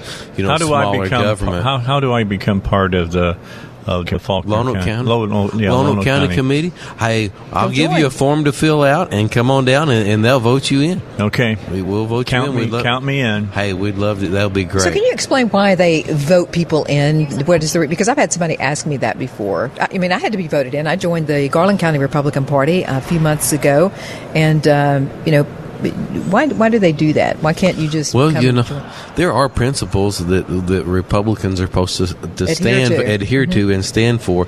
And on the county level, then you, you can look at people you know in your community, maybe somebody that's on the school board or somebody that's a justice of the peace or somebody that you know, and so it's a way a group of people. That can say, I know this person. He shares our So you principles. don't want infiltrators to come in Yeah, and- yeah. yeah, they share principles. They come in all the and- time. and Yeah. exactly right. You know, you can, and we want people to come over from from the, the Democratic side. I believe the Democrats. Uh, platform has left many of the Democrats Sure it to where they to where they can't support it anymore. Well, look at Senator Linda Collins Smith. She was a Democrat at one time, and now she she turned out being one of our most conservative state Republican senators. Th- That's exactly right. It's kind of like people coming to this country. We want people to come into this country from all over the world, but Legally. we want, legally, and we want them to assimilate to our values and our Constitution. Right. So we, I Yeah, feel the ask Republican Ken- Party's the ask same Ken way. Yang about that. Yeah. He he's really good about explaining that his parents are nationalized citizens. Really? They came here legally. Well, I've, I've got friends that I that believe are from Thailand. If I'm not, not Thailand, Taiwan. Is that right? Well, I've got a neighbor that's Chinese that came over legally, and uh, and she works and she supports her family. She's a good mother and she's a good cook, a great neighbor. So she's a good American. She's a good American. That's exactly right. So there is a legal way to do it, and that's where most of us came from. We came from other places with an idea that we can self govern ourselves, and we don't need a ruler to tell us how to live our lives. So And it's very it's very expensive for people who want to do it right, and it's a long process. I was just talking with someone the other day who has just become a U.S. citizen, and he's been after doing this process for what five or six years, uh, and he said I've spent about ten thousand dollars to become a right? legal U.S. citizen. Yeah, it's it's. I don't argue that maybe it needs some, Needs some change. reform. It needs some, Some it needs some change. streamlining. Uh, yeah, the the word reform scares me. I'm scared of that word because usually it means you're about to get hit by a two by four. but that Reform word- your head. yeah, yeah, that's exactly right. Usually it means we're going to raise taxes, but uh, or grow government is what reform usually means. But uh, but yeah, I think our education system is much is is much like that. We need to make our our leg, our educators. Uh, where they can speak their mind, speak their faith, teach both creation and evolution without without fear. And we need to teach the value of the life. When you start teaching children that they're no different than animals, I don't know why you can be surprised by the, maybe the way they act. What is your what is your response going to be when the resistance comes back, and you know it will come? That you don't mix uh, God and schools. That you can't mix, you know, state you know, and show me the law. Christian. You know, the Constitution. That's that's not founded on Constitution. It's not. That's all hearsay, and that's just rhetoric that people like to Right, speak to, but to do you teach remember you Mike authors. Huckabee? When Mike Huckabee was governor, this this shocked me because Mike Huckabee was my pastor, and I remember when he was governor, he did take a stand and he said, "I I don't, you know, I don't believe." Although he supports prayer and he's a prayer warrior, he said, "I don't believe we should have prayer in school because if you allow the Christians to pray, then you have to allow all these other religions, and then how do you how do you it's a free you know, it's you- a free country it's a free country and it, it's you know we may have methodist and baptist Mm-hmm. and, and different denominations but uh, i think we all ha- have the same values as far as uh, life and the value of life and, and the freedom of people to be able to choose how they serve their gods and, and just like the bill the freedom uh, of speech bill that is uh, that dave has worked on i believe that's a nonpartisan bill i believe that it, it allows the democrats to to- Everybody has to speak. freedom of Every- speech. everybody has freedom of speech so And by the way, there's no free speech zones on college campuses. A little area from the Atlantic Ocean to the Pacific Ocean, from the Canadian border to the southern border, freedom of speech prevails in this nation. it needs to be in our in our K through twelve. Also, it Absolutely. needs to be K Yeah, through twelve. So is it? Do you think this is going to pass pretty easily? It, right now, it's been it's been it's flying through, through. it's all the way through the Senate. Yeah. Believe it or not, it was unanimously voted out of Education Committee and uh, Joyce Democrats and Elliott. Republicans. That was Joyce Elliott and Chesterfield both in that one. Uh, it's going to be heard before the Education Committee in the House tomorrow. No, Thursday. Is that right, Paul? Um, Thursday. I, I, Yeah, it's Thursday. Because it would probably- we, you're we, we were right. hoping today, but it won't be till Thursday, and then be on the floor. Yeah, it's. I think it's going to fly through. In a nutshell, what is what is that bill going to do? It takes. It, it says that uh, freedom of speech prevails. The You First can't- you Amendment can't set prevails. up free- you can't set no, up safe zones on that's college campuses. absolutely illegal. Right, but they did it. It happened right here in Arkansas. Yeah, it did. It's going to stop. Yeah. I mean, it, I mean, be. I'm going to be blunt. Piss me off bad. and Arkansas State University really ticks me off too because they they threw. Um, what's the what's the group? How are you uh, going to enforce it? Are you going to you going to say we're going to withhold Well, state funding bill. if you There, violate read, the Yeah, take a look Read at the the bill. bill. I think you it's did an strong. excellent job. It's strong. I think you did. Well, if you excellent. had got a lot anything to do with it, I'm It's sure got it is. some. It had more teeth in it. They pulled a few. All right, I'm going to be honest. They they pulled a few. It More had too much teeth. Is what more of the molars where you could grind people into dust. But the bottom line, it has really good teeth I mean, to it. why did people come to this country? Freedom of religion and the freedom to worship God the way you see fit is the reason that most people came to this country. And the right That's to the keep reason and bear we're arms to make sure That's that you, exactly you right. can maintain those That's freedoms. what- yes, but correct. yet, here That's we the only are way you having can to pass protect it. legislation to reaffirm this. Why are we there? That- because isn't that we've been asleep. Because we've been asleep, and I'm sorry, but there's been a generation generation or two that sit on the morals and, and have not stood up. And, and our some of our freedoms have been taken away from us. Our schools have been taken away from us for money, Mm-hmm. and a lot of our rights have been taken away from us. And it's all been with a checkbook from the federal government. It's the time to get conservative, both financially and socially, so you can say keep your money. That Well, we're going to run and I our have schools talked the same way. That's we right. get about ten percent of our school budgets from the federal government. This is you'll only hear me say this one time. You can raise my property tax to make up for that 10% and tell the government to stick it where the sun don't shine and let us run our schools the way we want to run them and not take all the rules and regulations that we got to take from the federal government to get that money. Actually, I think you're going to see a pushback in every state on that level. I mean, look at all the states in America now that are jumping back up and saying we're constitutional carry states. Look at all the states that are passing the Firearm Freedom Act, where they're telling States you the would not, federal not government even expect it from. they're telling the federal government, look, you try to come in our state and enforce federal gun laws on our citizens, we're going to arrest your agents. That's the Firearm Freedom Act, and it is passed in like 12 states, and other states are looking at it. The state Wouldn't of it- Alabama, they've even told the feds if firearms, any firearms that are manufactured in the state of Alabama, they Are aren't legal. subject to your federal laws. We can manufacture you know, fully nice? automatic weapons, and you can't tell us how we have to regulate or restrict them. Our citizens in our state are only subject to our state's rights. Wouldn't that be Love nice it. if we had legislators in Arkansas that had that kind of gall? Tell Well, over Nighthawk some- to get to work. Well, over some things, there was there's one other thing that came from a lady that I talked to in Lonoke County, and I asked her what a le- her legislator could do for her one day, and she told me this, and I'll never forget it. She can said, "You can give me access." To what they're teaching my children in schools. There you go. Because right now I do not have access to what they're teaching my children. So I believe a, in the the Republican committee uh, platform, it needs to say a parent has the right to the information that is being taught to their children. But you know what I'm seeing? I don't know if you've noticed this or not. more and more parents are putting little tiny cameras, on their kids Wow. and checking in at any time and listening to what teachers are saying to them, listening to what's Nice. going on at school, and hearing what they're being taught. Their kids are being taught. And you know this because all of a sudden these cases are coming out where parents actually have video and audio to use against teachers who are stepping out of line. We need to know what what our chil- children are being taught. You know, capitalism is not bad, and socialism does not have a good history in in, in the history of the world. So mm-hmm. it's time to take our, our schools back and make sure at- that our children are not being brainwashed. If you look at the past past century, and how, how many people died in socialism and communism?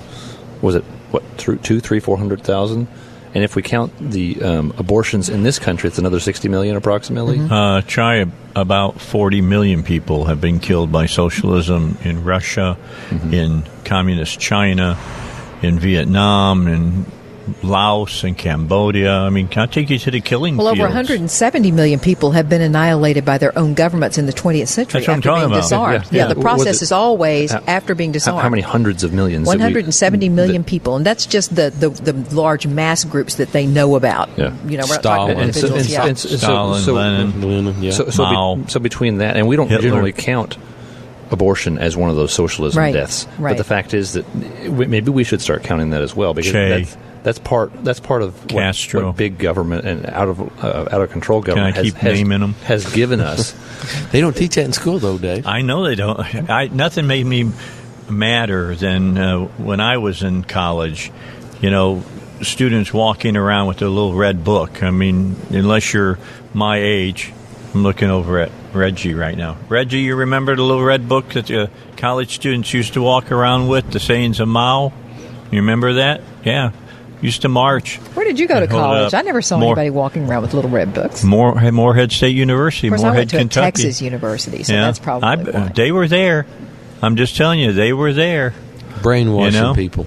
Yeah, big time brainwashing people. Here's the look. I fought in the new speech, you know, the the free speech movement.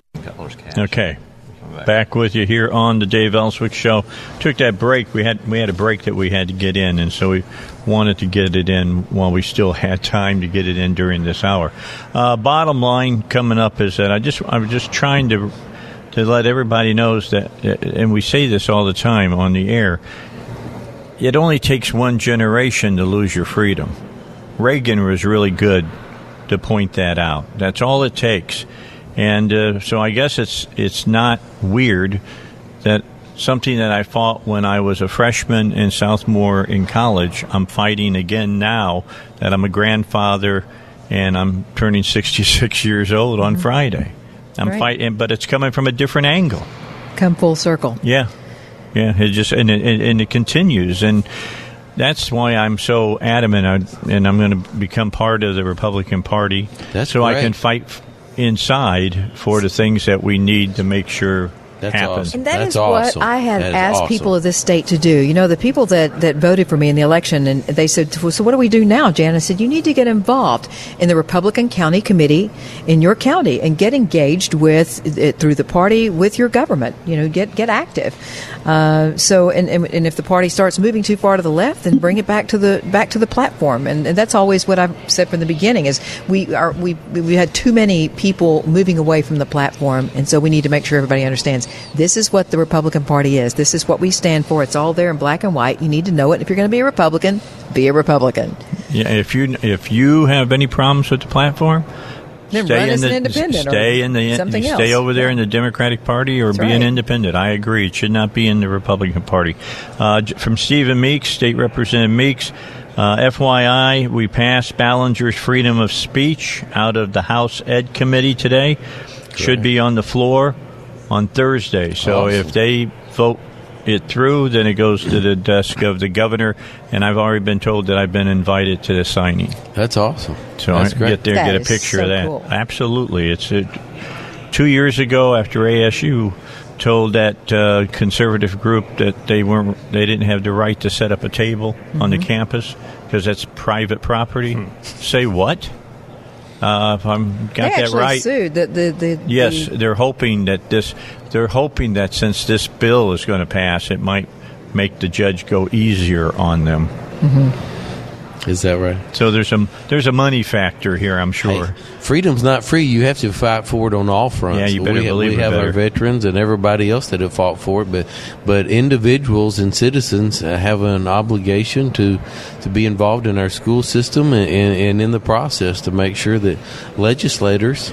Just like Cindy Crawford, that was just here, you know, send the right ones and, and support them when they get here. Well, one, one of the problems is that when government officials break the law, prosecutors a lot of times do not prosecute them, and so the only only thing left over is to sue, which is unfortunate. and then we lost that that right in Arkansas, did we not? That you can't sue the state government. That's Because- correct. Well, Yeah. and, that's, and that's, that's part of the Constitution is you're not allowed to. The state of Arkansas shall not be made a, a defendant in her courts. I think is what the Arkansas Constitution says. Which there is some sense to that, but when we when we did that, when we have that, and we have immunity for, for government officials, that's insane. We've basically given government um, a, a great deal of immunity. Carte blanche. From, Yeah, but didn't we have uh, which was a senator or, or state representative that just uh, put through legislation or has I don't know if it's actually I know it's been filed, which would if if you are found guilty of a felony as a an acting legislator that you lose your state retirement. yes, Yeah, Did, did that pass? I, I, it- I don't know, but I, I bet that maybe will because it's it's Yeah, it's that's not Mark very Johnson's bill. controversial. I don't think.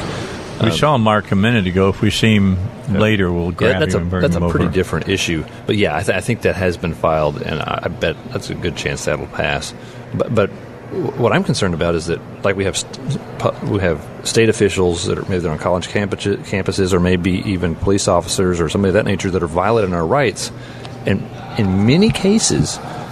The prosecutors will not prosecute them for their criminal activity. They're they're trashing people's rights, and they don't get prosecuted. And so what's left is we we can sue them, which is a, a, a less than ideal option, but that's about all, what we have left. And that's what that's what's happened there at the at the university. And uh, as much as I don't like for taxpayers to end up having to fork over a bunch of money for these people um, that the government violated, uh, at some point I was like, I hope they get sent to the cleaners. Well, we still have an election system. And we need people, and I think Jan will gr- agree with me, if your legislator is not voting the way you think a conservative ought to vote, if they're not standing up for less government, a smaller budget, lower taxes, run against them. I mean, we need people that own businesses. We need people that, that work. I mean, get on the school board if you don't if you don't like what the school board's doing. Get on the school board if you don't like what's going on up here at the Capitol. Get involved. All right, we're out of time. Let's take a break. We'll come back. Got one more hour of the power panel today from the state capitol, third floor, house side. Looking forward to talking more when we come back on the Dave Elswick Show. All right, we continue talking about what's happening at your state legislature, the Dave Elswick Show, exclusively here on the third floor of the uh, Capitol on the House side, covering what's going on inside those sessions and in those committee rooms. You can watch the streaming on your own computer. Uh, you can join us at 2 o'clock in the afternoon on my. Uh, my Facebook site. Just go to facebook.com slash the Dave Elswick Show. You can see all the guests that we have come in and hear what they have to say. And uh, we've got uh, Bart Hester in yes. to visit yes, with us. he's got an interesting bill dealing with civil asset forfeiture. And um, so I contacted him, see if we could get him on. And so here he is. So he's here. He's from uh, the Senate side, correct? I am. Thanks for All having right. me, Dave. What brought this on? I mean, this should have been taken care of a long, long time ago. You, do you remember all the problems? I guess it was back in the '90s they had in Louisiana about this. Uh, There was a federal a federal law uh, suit that came against them because they would take money from people, boats from people, all kinds. And what was happening? It was a kangaroo kind of court thing. A third of the money, or or whatever it was they took and, and sold it, or whatever. A Third of it went to the judge. A third of it went to the prosecutor, and a third of it went to the cops. Wow. You didn't have much of a chance, did you? No, you didn't. good, good luck getting back your money and stuff. And we do have that sort of thing still going on in Arkansas, if I understand it correctly, with some of the fines and fees, I think. But that's kind of a different issue from what you're dealing with. You're dealing with actual asset forfeiture and, and how to keep it from happening when it's unjust. Yeah, that's right. I mean, we're, we're talking about, like you mentioned, the boat, your truck, Yeah. firearms, cash that you had on you, um, uh, actual tangible items. Yeah, and, and you'd be amazed at what they can use against you for that. Like nothing. Did you run up? In, did you run against any law enforcement pushback on that? Because I know that, like uh, the, the um, Arklatex Drug Task Force in Texarkana, I know they depended on the money and the like. If they did a drug bust on sting operations, and they would confiscate cars, they would confiscate the drugs, they confiscate all kinds of things, and then they would utilize those vehicles later or sell them or auction them off, and that would be how they funded their task force. So I'm wondering, did you get pushback from law enforcement? We did. And of course, you know, this bill's been filed, uh, or a version of this bill, the last couple of sessions. But the reality is, uh, public outcry shows like the Dave El- Elswick show, people continuing to bring pressure on this issue, finally brought uh, those to the negotiating table this time. Oh, good. And uh, so we've we've met several times over over the off season about what we could agree to, and you know, the, their position is they never take something that they shouldn't. I said, well, simple enough. Let's start there. That's like good. If you have a conviction, uh, then then uh, and it was used for for a crime, then then then we keep it. Uh, but if you don't have a conviction, it goes back to the property owner. Well, give give everybody kind of a if if you're over 35, let's just say that, and you used to watch the show Miami Vice. Did you ever watch? it? I actually I did. The white suit guy. He used to Yeah. wear the white. Yes. Crockett and, Yes. and Tubbs, right? Yes. That's how they got the cars and stuff. They bust the, the, the drug guys and then they keep their cars, and that's why they were driving those cool cars and stuff. Even if they take even if they take your stuff and you're guilty and still until proven innocent, you know, basically the way that works, when you're proven innocent, at least then they should give it back. I'd, I'd have to agree. That's yeah, but there's so start. many, there's so many stories about that. Uh, if you really want to read a lot about this, go to the Cato Institute, c a t o dot o r g, and you can read about how they confiscated planes and then they get the plane back and they've torn the seats up looking for drugs in the upholstery and all kinds of stuff. it's it's really So- sad. So some of the stories I've heard, I think, is that sometimes the, the police maybe just, just find cash and that's all they have. There's no criminal uh, prosecution at all. It's just, well, we just think this, this cash is guilty or something. We, we think you may have done something nefarious with it or got it in a Yeah, nefarious is it a if it's over a certain amount? And, and then if you don't follow the correct procedures, you can't get it back because you didn't jump through the right hoops to file the right appeals or whatever it was. So does your bill actually deal with that sort of thing? Well, you know, it does. I think I think uh, like a, a prosecutor is going to, if they think there is uh, a crime being involved, they're going to say that is evidence. Uh, the defendant is going to say, "I need that money to hire a lawyer. That was my, Mhm. that was all my money possibly, and I need Yeah. that money to be able to defend myself." Right. It's very it's very complicated issue. Uh, I think you know ultimately we let a judge decide, even within this bill, if there's just a bunch of cash there, uh, should they get it back to to hire a lawyer and they can make that defense. Okay. Now, how do you determine, you know, uh, how much money goes back? Do they turn all that money back, or or, or how are you all hoping this Well, to work? In, in this bill, if there's if there's a criminal conviction, they lose. Uh, and rightly so. If there's not a criminal conviction, they get everything back. Okay, well that's Um, good. One of the important parts of the negotiation, uh, the prosecution prosecutors wanted to leave in there if it was part of a plea deal, um, that plea deal could have uh, uh, those terms could be negotiated, whether whether that stuff is forfeited or not as part of a plea. And some of their argument is, well, yeah, sometimes uh, they're not convicted of a felony. Um, but that because we plead down, we don't. We still think they did it, and they should lose their property. but Their we plead problem. down. That's right? that's their problem. You want to plead down, uh, then fine. Then you're going to give up money.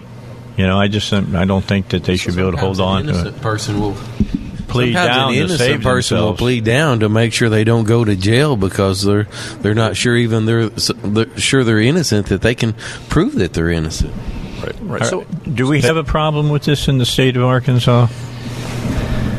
You know, I, I don't have a, a great example of a problem, um, but what I know is we're not going to continue to have a problem if we are currently having them. Okay. Um, you know, it's just uh, it's just something that uh, just on the face of it, when somebody hears that you can have something taken from you, um, it just doesn't sit right. It should it shouldn't be. So if, if we're having this issue, we're not going anymore. I'll tell you the the prosecutors and our sheriff's association they're going to say it's not a problem, um, uh, and that's why they were willing to come to the table. I hope. And, and negotiate this bill. Was there any problems like they had in Louisiana where prosecution was getting so much of a percentage of stuff and well courts and things of that nature? Well, the, the actually, uh, this is how we're funding our drug task force. This uh, in So the- there is a problem. Well, Told you. yes, and so the fear is, uh, you know, we, we let the, the drug seizures, whatever they get, they can use that money to continue to fund themselves. And so if that money's, uh, if they don't have the ability to keep something that um, was used in drugs, then we got to find that money somewhere else. So, so they're so they're actually growing government without the vote of the people, without legislation right now. Uh, yes, I mean, if, a, if a drug task force when they when they make bust, uh, They keep the money. they keep the money for function, So what, what of the drug about is it task the Sixth Amendment that that bars excessive fines? And so, in some cases, I, I think we've got people committing crimes that maybe there's the maximum penalty is a thousand dollar fine, but they lose their truck because it was in the commission of a crime. Whereas if they hadn't been using their vehicle, they don't they wouldn't lose their lose their vehicle. How is this not an excessive fine? And it, it's related to your issue, but it's not dealt, dealt with in this bill. Right. How is that not clearly an excessive fine to make someone forfeit their vehicle when the when the actual offense is only a, a maximum penalty of thousand dollars? Yeah, I mean, what comes to mind on me is when people are, you know, poaching when they're hunting and they Right, shoot a deer right. from their truck, they lose Right. their truck and their and their and their firearm. Right, and so they might lose their their, their total. That actually happened their- in Arkansas. Their total um, penalty might be eighty thousand dollars if they have a new truck. yeah, it's possible. It, it, it certainly doesn't seem right. I can't talk intelligently about Right, that right. specific issue right now. Have you had anybody approach you and say, "Hey, I lost this," or they they confiscated that? Have we had anybody step up on this? Uh, yeah, you know, last session there were some were some groups around. I know Dan Greenberg had some folks Yeah. coming through that uh, that were able to testify in committee for that. Uh, this time, I, I don't think it's necessary because we've kind of come to an agreement. Um, and, and again, when people read through this, there's going to be some say it's not enough. Uh, and some say it, it's went too far, but uh, that's what this was—a compromise. If It's we need something. To, if we if we need to do more in two years, I think we can come back and do that. Okay, all right. So how's it how's it look right now? Is it looking positive to move through? I think it looks positive to move through. Uh, the, the big concerns, uh, the big concerns from everybody were, was the uh, was the negative feedback from their prosecutors last session. Um, I've got the prosecutors to neutral on it this time, and so we'll be okay. So what what changed that made the prosecutors go, well, okay? Well, I think it's what I said. I think it's uh, public opinion. I think it's something that continues to get talked about. And they're elected officials. And they're elected officials, That's right? right. Uh, pub, public outcry. Uh, sometimes you don't get it done in two years, but over two, four years, people uh, people start realizing they need to do need to do something. You need to protect yourself from Uh, somebody I I screwing with your rights. during the last um, session where, where they actually did have some testimony. I think there was a, a couple a couple here in Arkansas. They had done a fundraiser, I think. So they had, I think about, I think it was about twenty thousand dollars cash on them. I think they were coming through the state, or maybe they were coming from Texas into Arkansas, and, and the police took that money from them, and they could have gotten it back, but through a, a mistake or an error in their um, in their lawsuit that they had to file to get it back, they they ran they, they missed a date or something, and so they just simply lost it. If I understand that story correctly, and they couldn't get it back. I, I remember I remember parts of that story. The prosecutor's uh, argument on that was they when they put those people in the back of the police car. What some people don't realize is that you're being uh, recorded, Mhm. and and they hatched their argument, their defense for that money in the back Ah. of the cop car, and they had it on audio. Um, now I didn't get it played for us, but that was the the prosecutor's position on that. Yeah, yeah, but you know, still, you have to do something illegal to have your money or taken away from you. I mean, this is a lot like why I'm against the red flag laws. You know, you're still innocent until you're proven guilty. Last time I've heard, having money on you, even in a large amounts, and having a lot of guns is not illegal. I mean, if you plu- prove that you got those guns illegally, or you you're have a doing something guns, you don't have illegal, any money. yeah, yeah, yeah, yeah. That sounds like me. But still, having a car full of guns and and and thousand and a few thousand dollars of cash—that's not illegal. You still need to prove that people are doing something illegal and show intent. Just because you start me, if I'm going to the salvage yard shooting, I may have 30 guns in my truck. So just because I got 30 guns in my truck doesn't mean that I'm going to do something illegal. I didn't know you them. owned 30 guns. Wow. Oh no, yeah, that Impressed. wouldn't even. Only yeah, that's 30? not a dent. I feel differently about no, you now. No. He's got more than those. yeah, he's good. So when when are you up at for committee? Um, uh, probably Thursday. Thursday. So, all right. and I I expect I expect to have um, uh, a relatively easy time get, getting out of committee and then be on the floor next week. Judiciary committee. Judiciary. That's right. All right. SB what? 308, I believe. 308. SB All right. 308. All right, 308. That number is my favorite. Yeah. All right. That's convenient. Well, I'll It's a be- rifle, be not a gun. well, yeah, we'll uh, we'll hold on on finding out more. Uh, please let us know how it goes. All right. Sounds good. Thanks a lot, having Bart. me. We appreciate you. All right, let's get a break done. Uh, 20 minutes after 4, Bible Guys coming up after 5. All of that still ahead of you here on the Dave Elswick Show.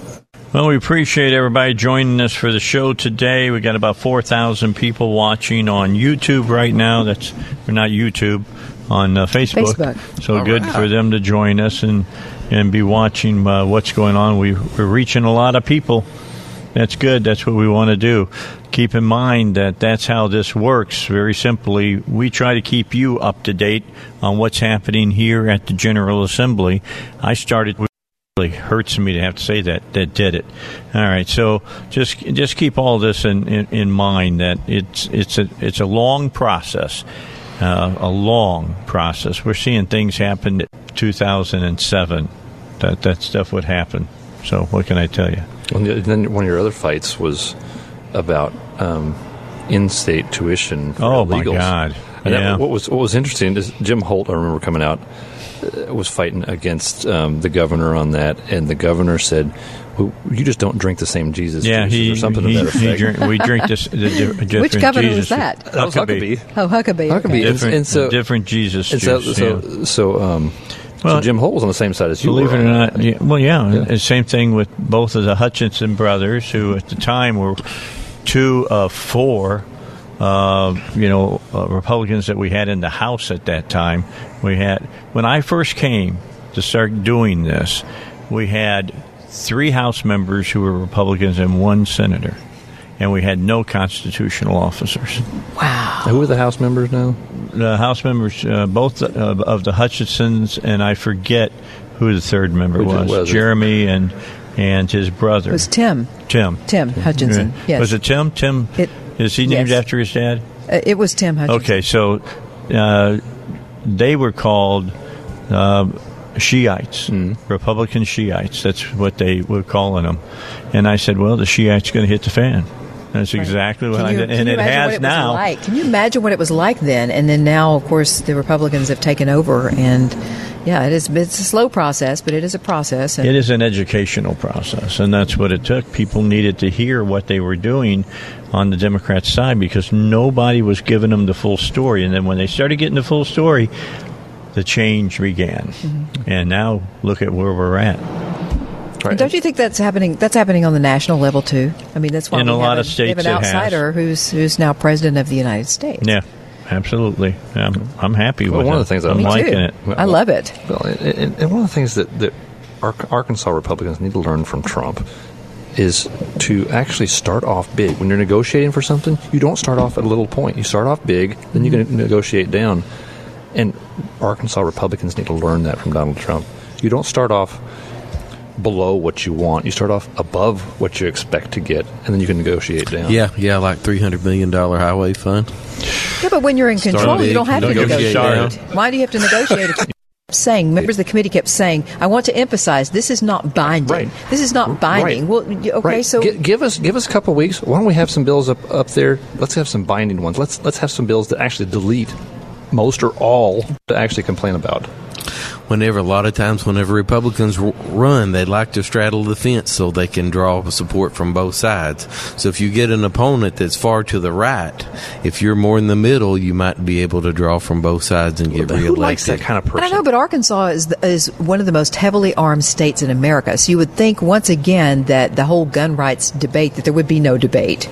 Republicans are in control. This is a heavily armed state. So why are we having Right. this discussion? The, the, the temptation to do like like what RD was saying. Who likes that kind of person? Who likes the person who just kind of wishy washy and squishy in their ideas? Okay, so here's here's what I will suggest. I saw it happen uh, when they were trying to pass a, uh, and I wanted to see it passed.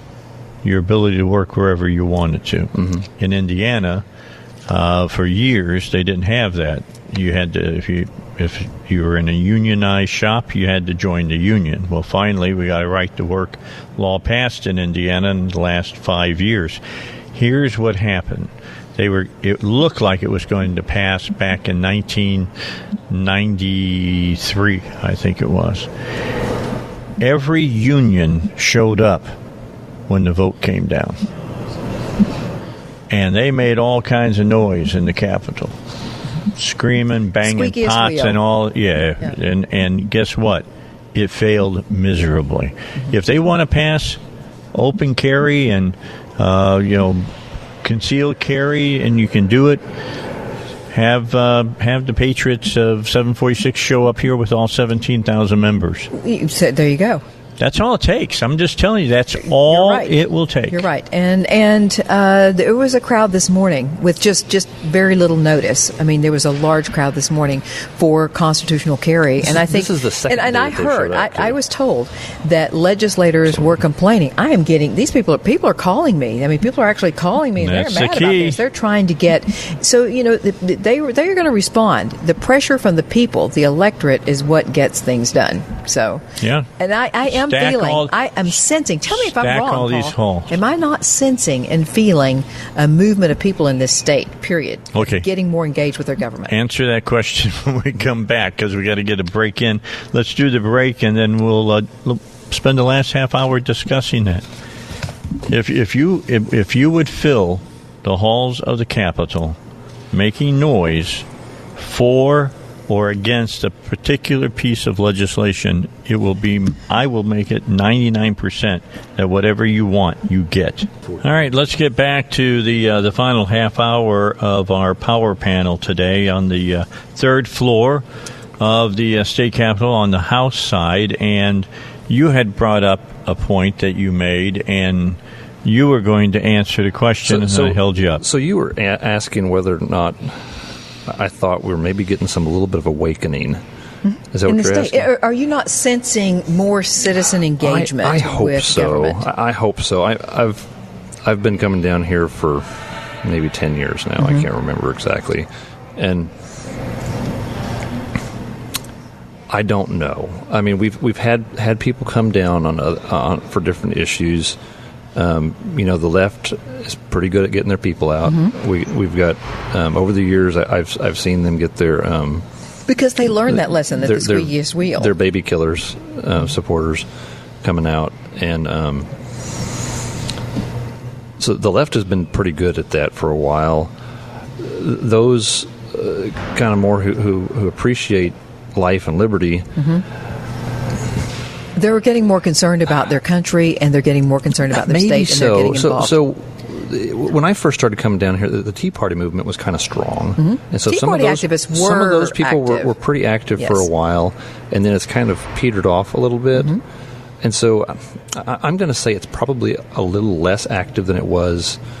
Um, when it kind of first started, like when David Meeks and Well, Stephen that was Meeks just this little flow. elected. That was an upsurge. But what I'm talking about is, I just know that two years ago, when Senator Linda Collins Smith called me to come up here and testify on a gun rights Mm-hmm. There wasn't a whole lot of there people was. It was me. It was, uh, I was one or two there. other Um, people, there's uh, not activists. Yeah, No, and- and it's still- there's today, still- today, I didn't even have to speak. It was a room full of citizens, and then citizens Right. standing outside the doors who couldn't even get in. Right, right, right. And so there's there's when you have kind of a special vote going on, then some people will show up. Mhm. But just kind of the everyday legislative session, there still are not very many people out here that are that are watchdogging. There's a, there's a, a lot of lobbyists Mhm. that hang out, but as far as the the unpaid people that are that are not a, a corporate.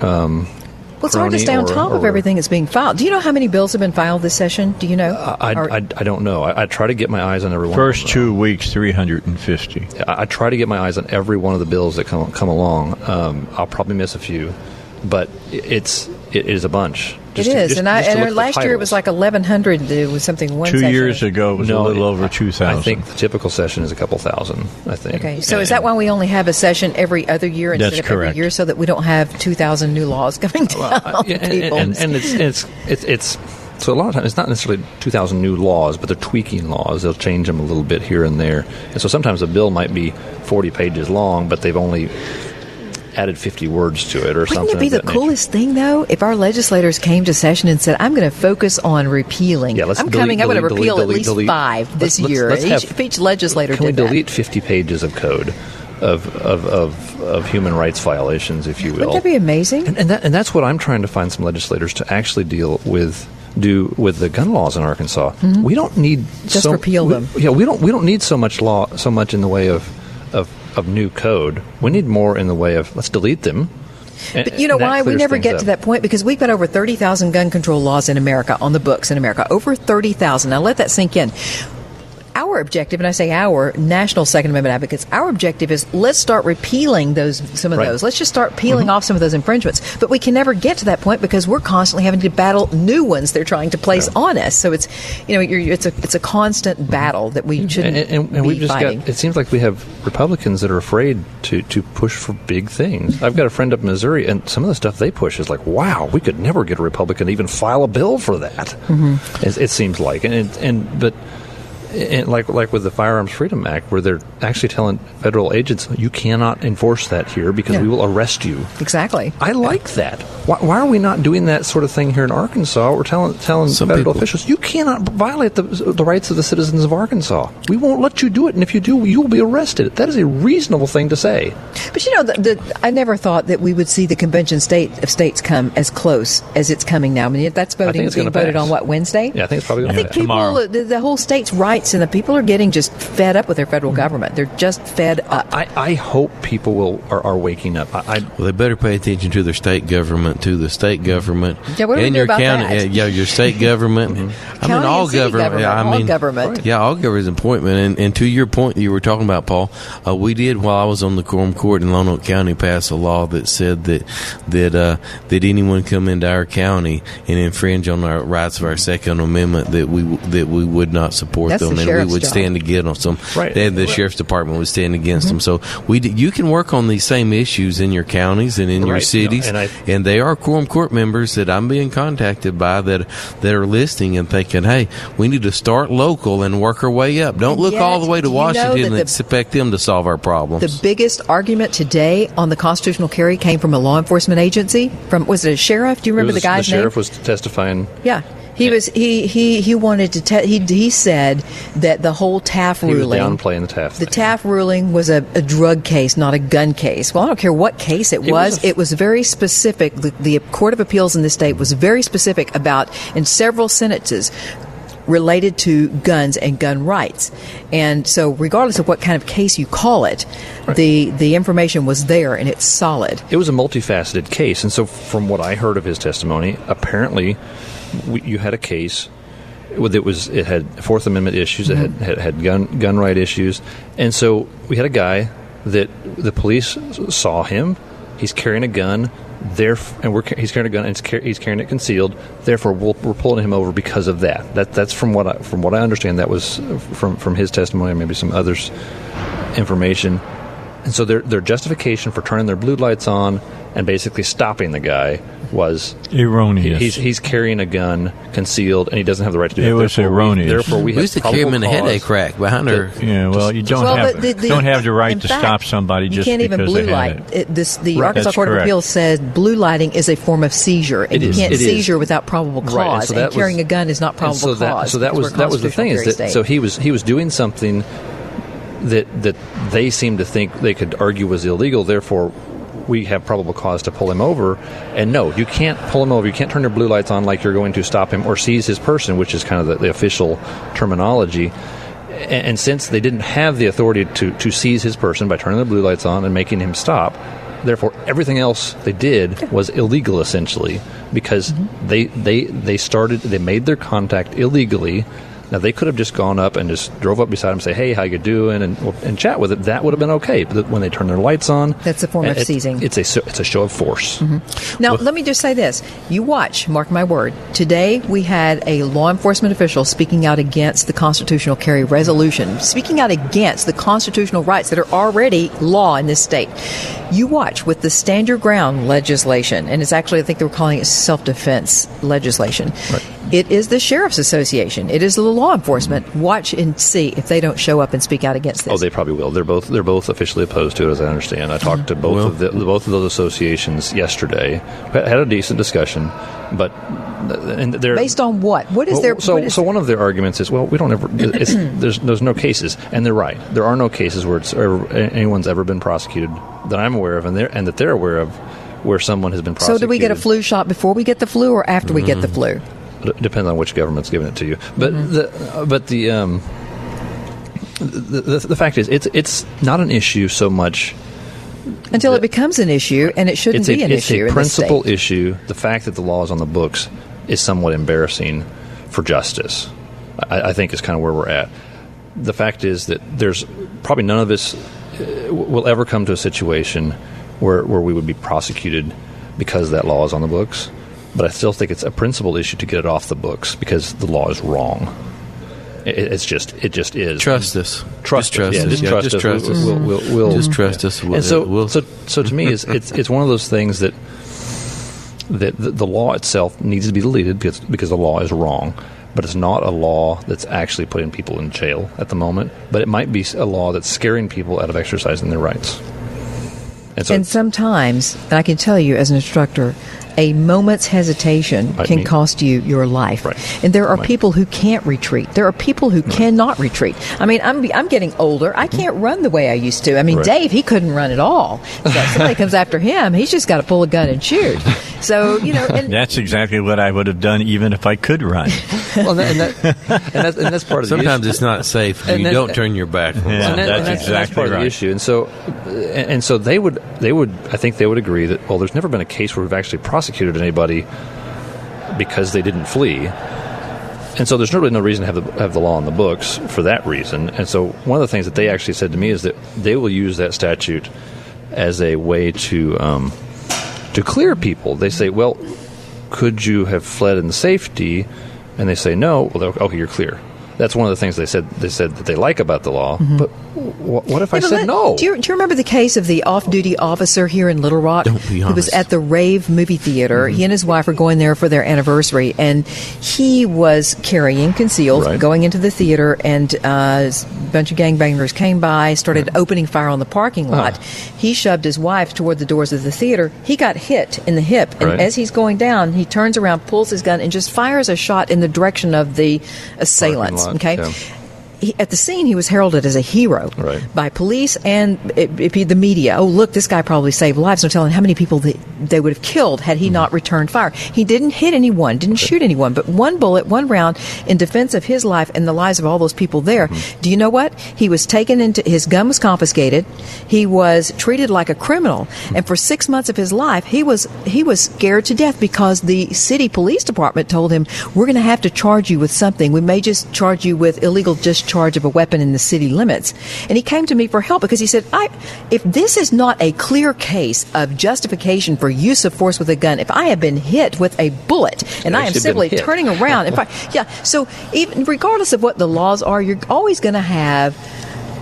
law enforcement or prosecutors somewhere who are going to try to spin things around. So I just tell my students look, regardless of what the law says or doesn't say, if your life is truly on the line, I promise you that's the last thing you're going to be worried about, and you just need to do what you need to do to save lives. and you and you actually helped that guy out, didn't you? I did help him. I had to call the city police department. I talked to that officer specifically, and I said, "This is about to be a national news story. I want to know from you. I want to hear you tell me that the, that it is the position of the Little Rock Police Department that if somebody is gangbangers are firing at you, that you do not have a right to turn around and fire one shot in self-defense without being charged with a felony crime. If that is your agency's position, I want to know that now because I'm taking this national because the people in this state need to know." He and then he said, "Well, actually, we, we, we, we're going to turn it over to the prosecuting attorney's office." So then I called the prosecutor. In that case, Called just Larry got kind of, huh? got- he had been shoved under a pile of papers because it wasn't pressing. But here, this citizen, for six months of his life, he Mhm. thinks his life is over. He's lost his gun. He thinks he's going to be charged with a felony. So we shouldn't be sweating these kinds of things. Uh, that's my point. And they wonder why we don't trust them.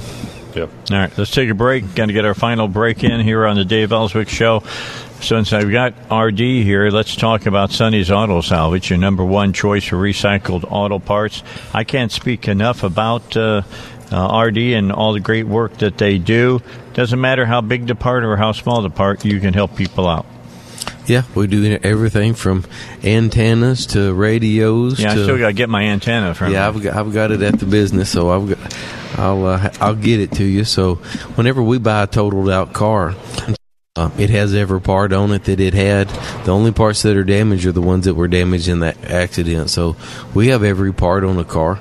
So uh, there's no dealer items to us. We get every part when we get it, and uh, all the parts were working well when it was running down the road. So we retest them and, and put them in a computer and and, and uh, deliver them all over the state. and they work. And I've got, let's see, I bought two engines, a uh, transmission, and uh, I'm getting ready to buy an antenna, and I bought a rear tail light. So uh, I've been using you because it's a lot cheaper to fix your car this way than to, one go out and buy a new car, or two to get OEM car uh, parts.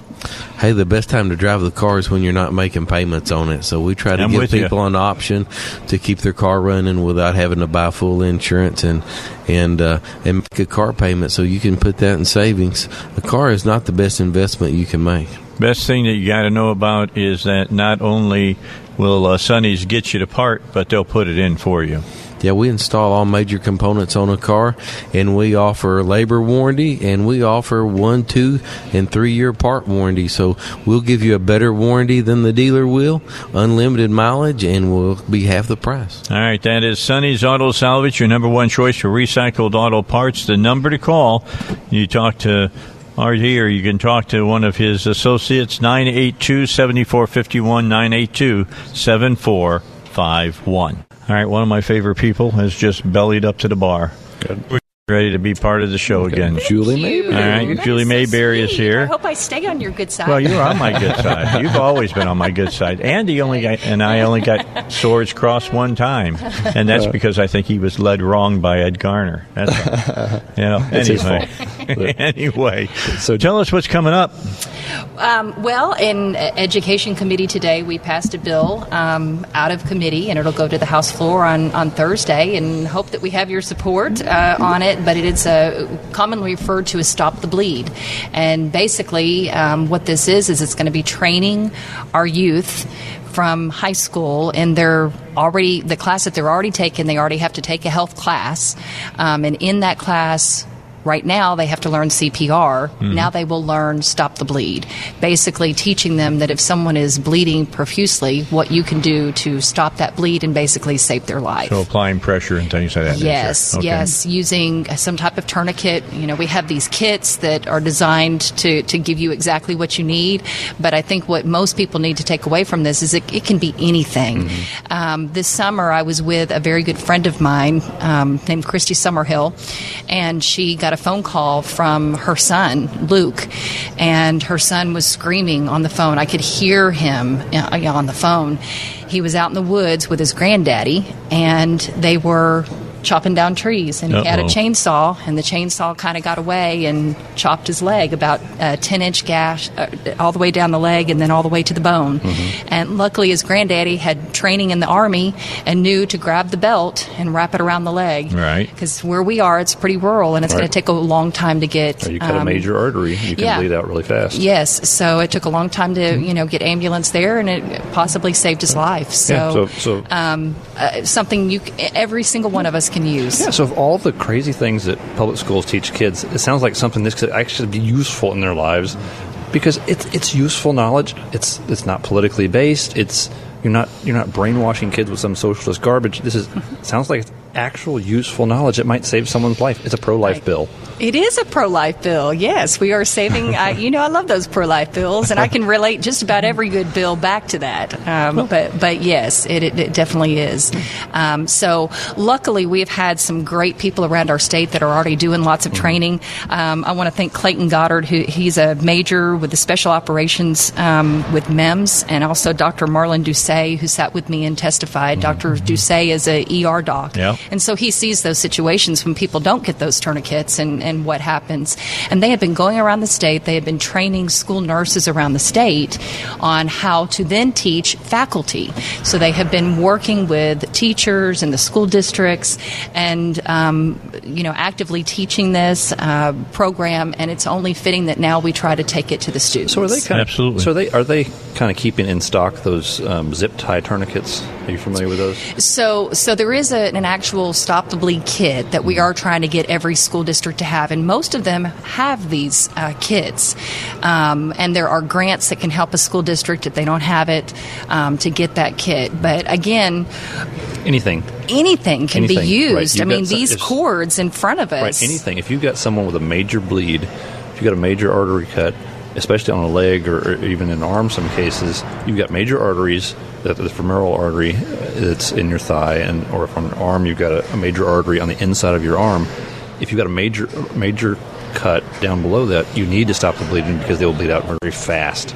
Mhm. If you've got a major and anything, like she said. Okay, so this is coming up Thursday, right on the It- floor. on the House floor, yes, and then Okay. we'll go over to the Senate. All right, so just vote yes on this and carry your vote over to freedom of speech and vote yes. That's all you got to do. Roll the vote. Sounds great. State you know I'm for it. We appreciate you coming by and talking to Thank us. you. We're out of time. I'm sorry. Thank you. That's okay. All right, RD, thanks for coming. Paul, thank you for Yes, coming. sir. Jan, always a pleasure. Thank you. you. And let's take a break, and the Bible guys are up next here on the Dave Elswick Show. Back with you here on the Dave Elswick Show. Good to have you along for the ride. It's been a good show today. First three uh, hours has been intense. We've had somebody on every half hour. We've covered a lot of different uh, subjects today. Uh, one thing that I'm proud of this show is that we have been adamantly pro life uh, on this show from its inception. And more than ever, it's time to be pro life here in the state of Arkansas. I want to thank uh, Senator Jason Rapert for getting that trigger bill uh, passed here in the state legislature. uh, should be uh, going to be uh, signed by the governor. But it, it, it's just, I should have known what was coming because I read Francis Schaeffer back in 1973. You guys ever read whatever whatever happened to the the human race? Got to read it. He wrote it and I I believe Francis Schaeffer was a prophet. All right, and I'll argue the point with people. He was a Christian philosopher, and uh, basically, what he said is after Roe v. Wade, after you went ahead and made the killing of the unborn okay and justified, right?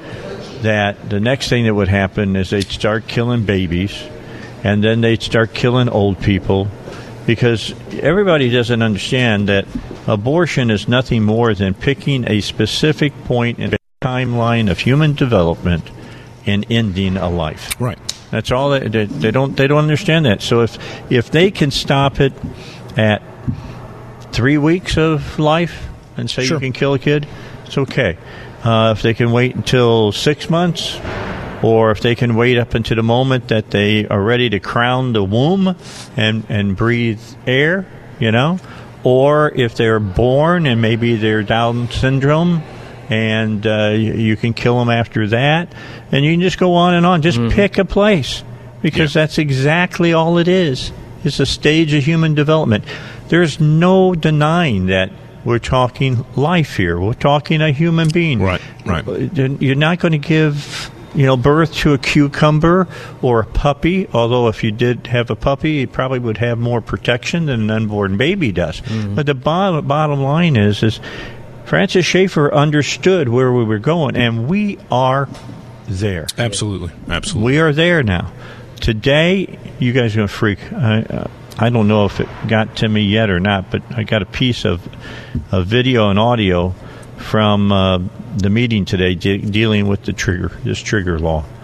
And a woman uh, was testifying, and I don't know if it was the lady that actually did it or it was a, a story that she had of somebody who made this decision. Right. But a woman was um, in poverty.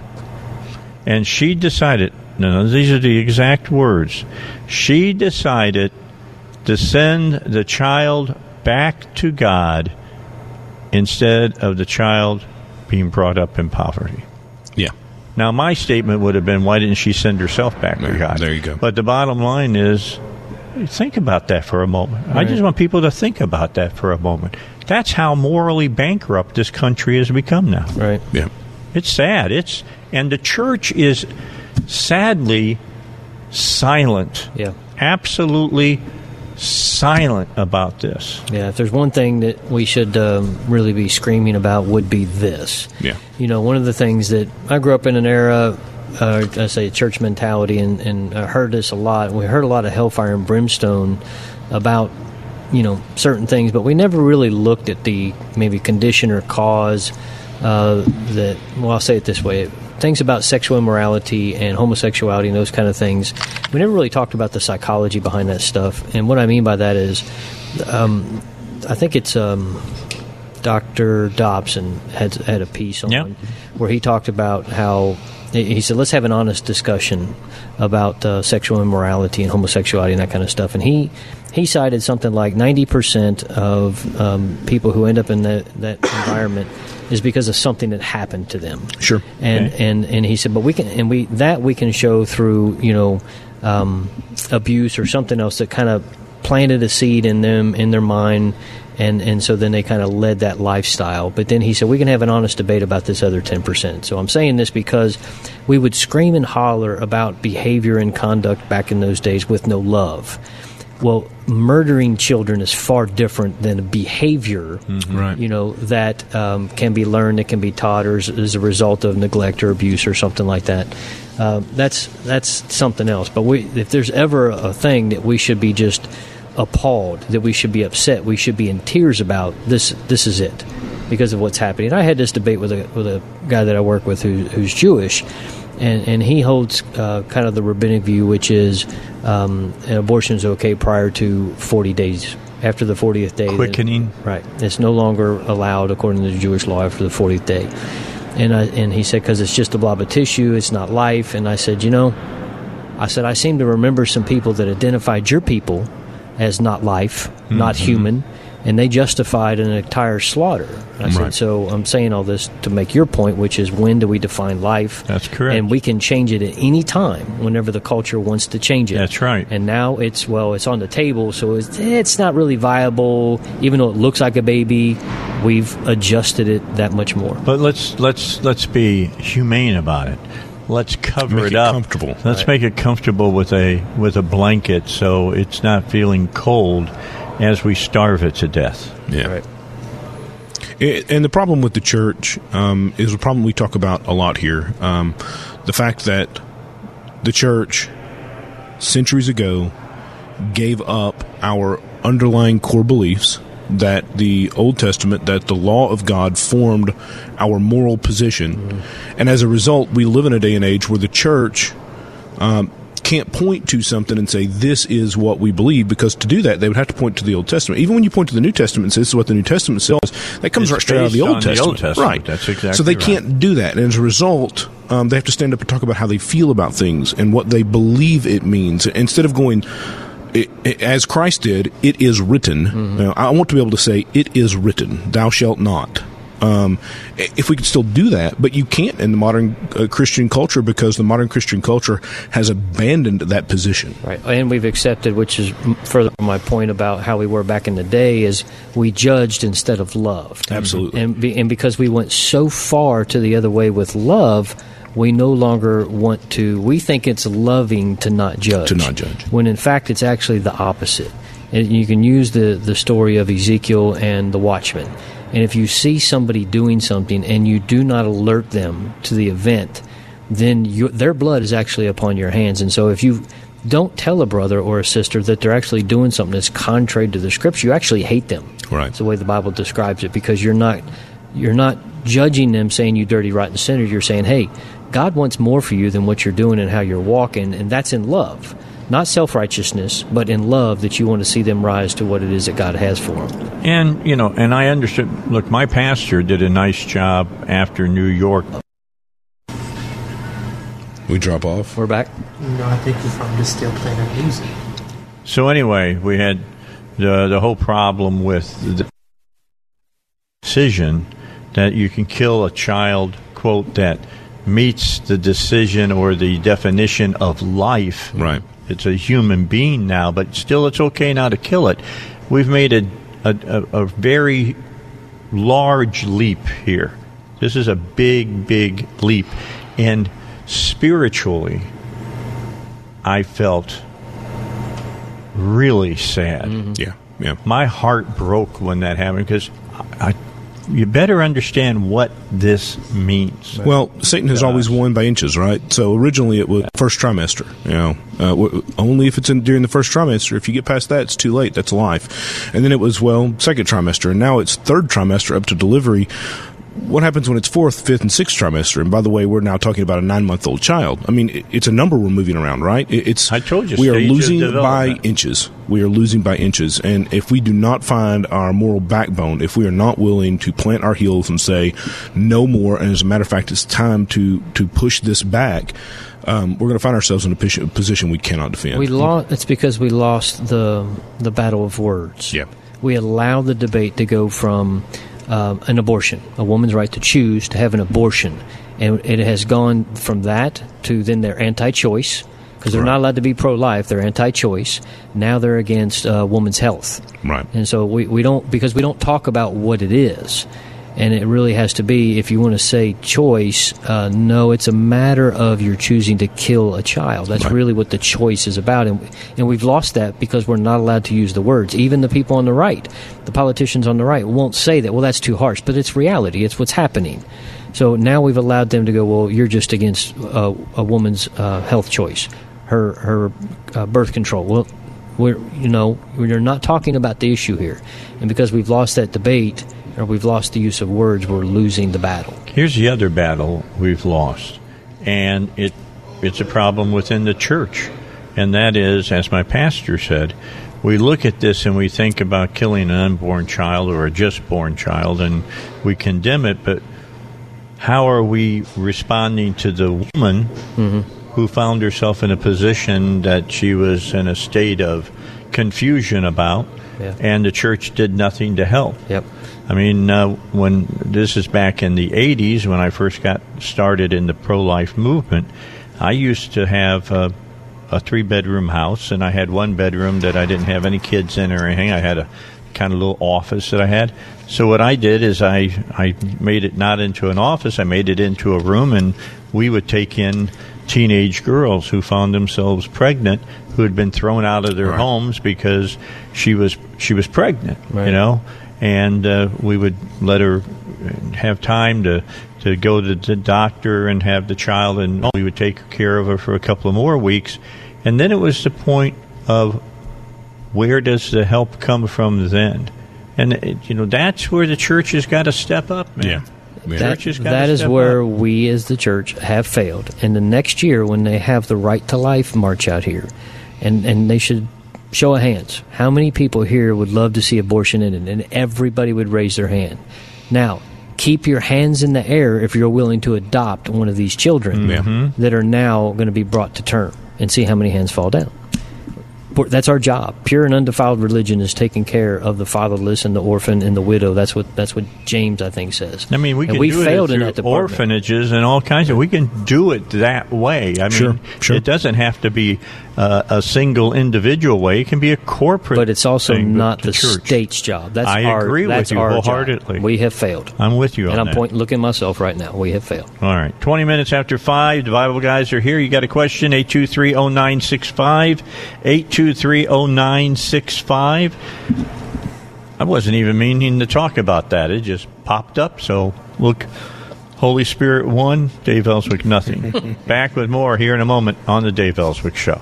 You can learn the little known strategies that can help you save tens of thousands of dollars in taxes with a free tax reduction analysis. I was having lunch today, talking to a friend, telling them that I was getting my Social Security going, getting the Medicare all taken care of.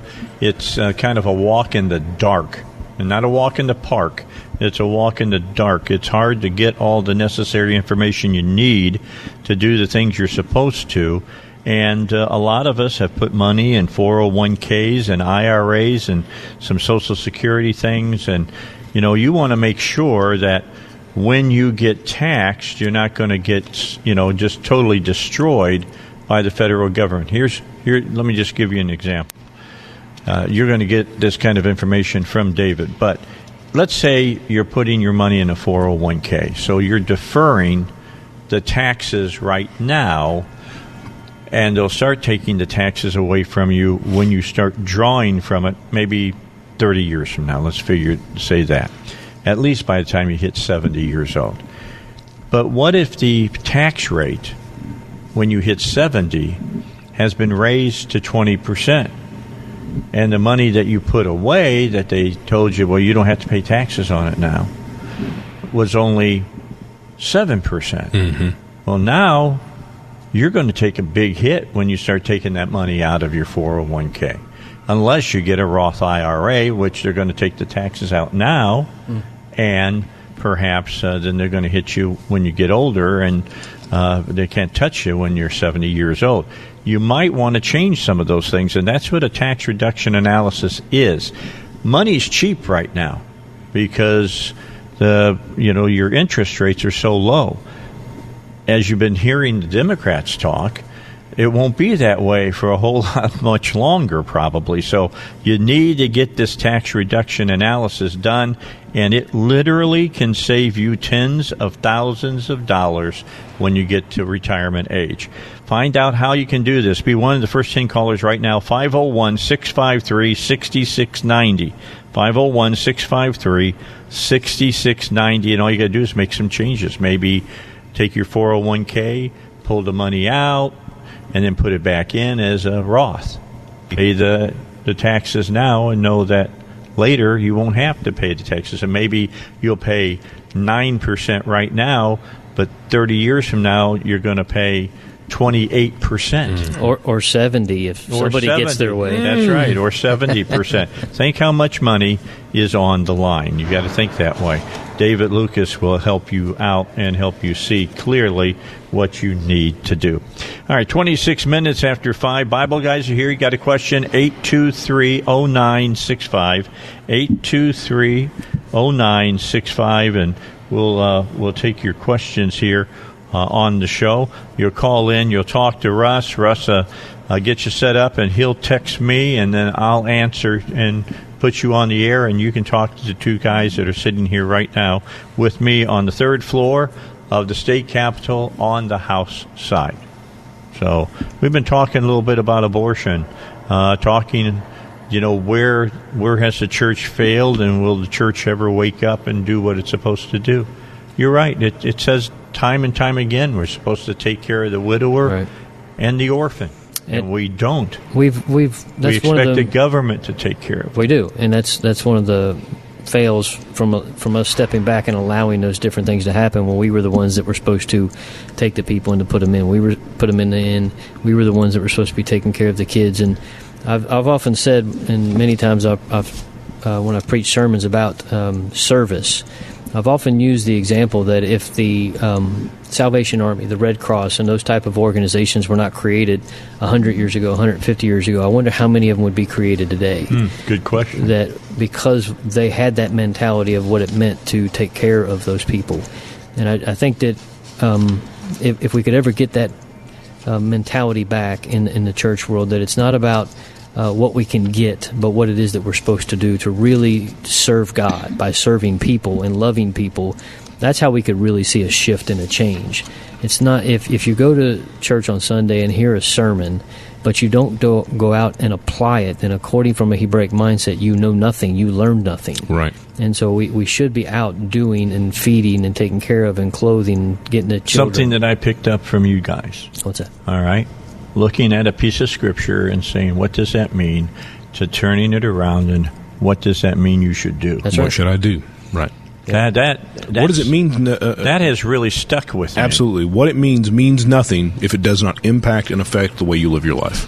I mean, that's what they say in Hebrews, isn't it? Mhm. Yep. I mean, that's what they're talking about when they say faith without works is dead. Right. How do you do this scripture?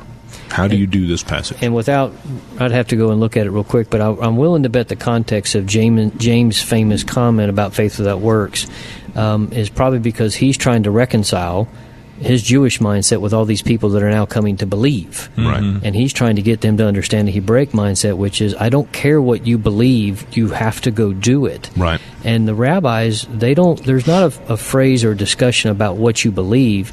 They use the term halakha, which means how do you walk it out or how do you do it.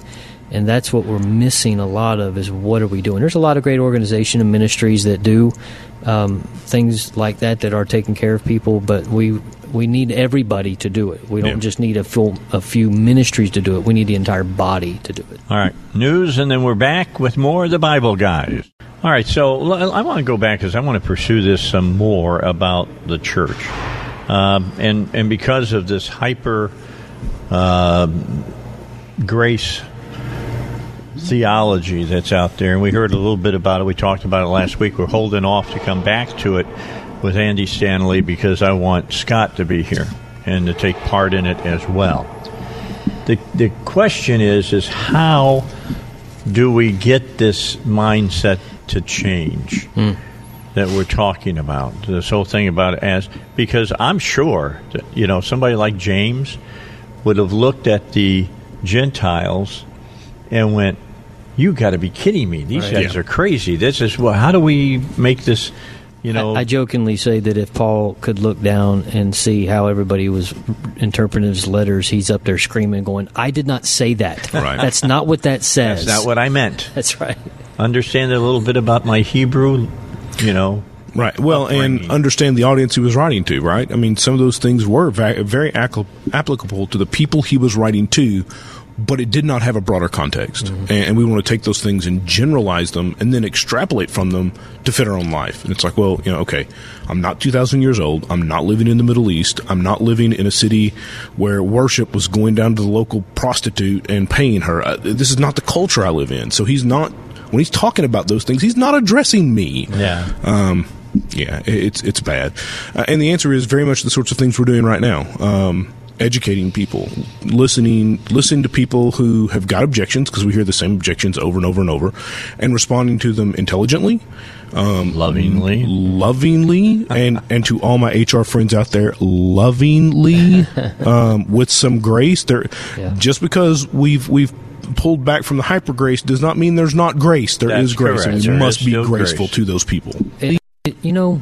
if you go back 40, 50 years ago, um, this hyper grace mentality did not exist. They understood that we were saved by grace through faith, but they still expected us to keep Clean the Ten the. Commandments. That's they right. expected to swear unto your own hurt. They expected to honor your father and your mother.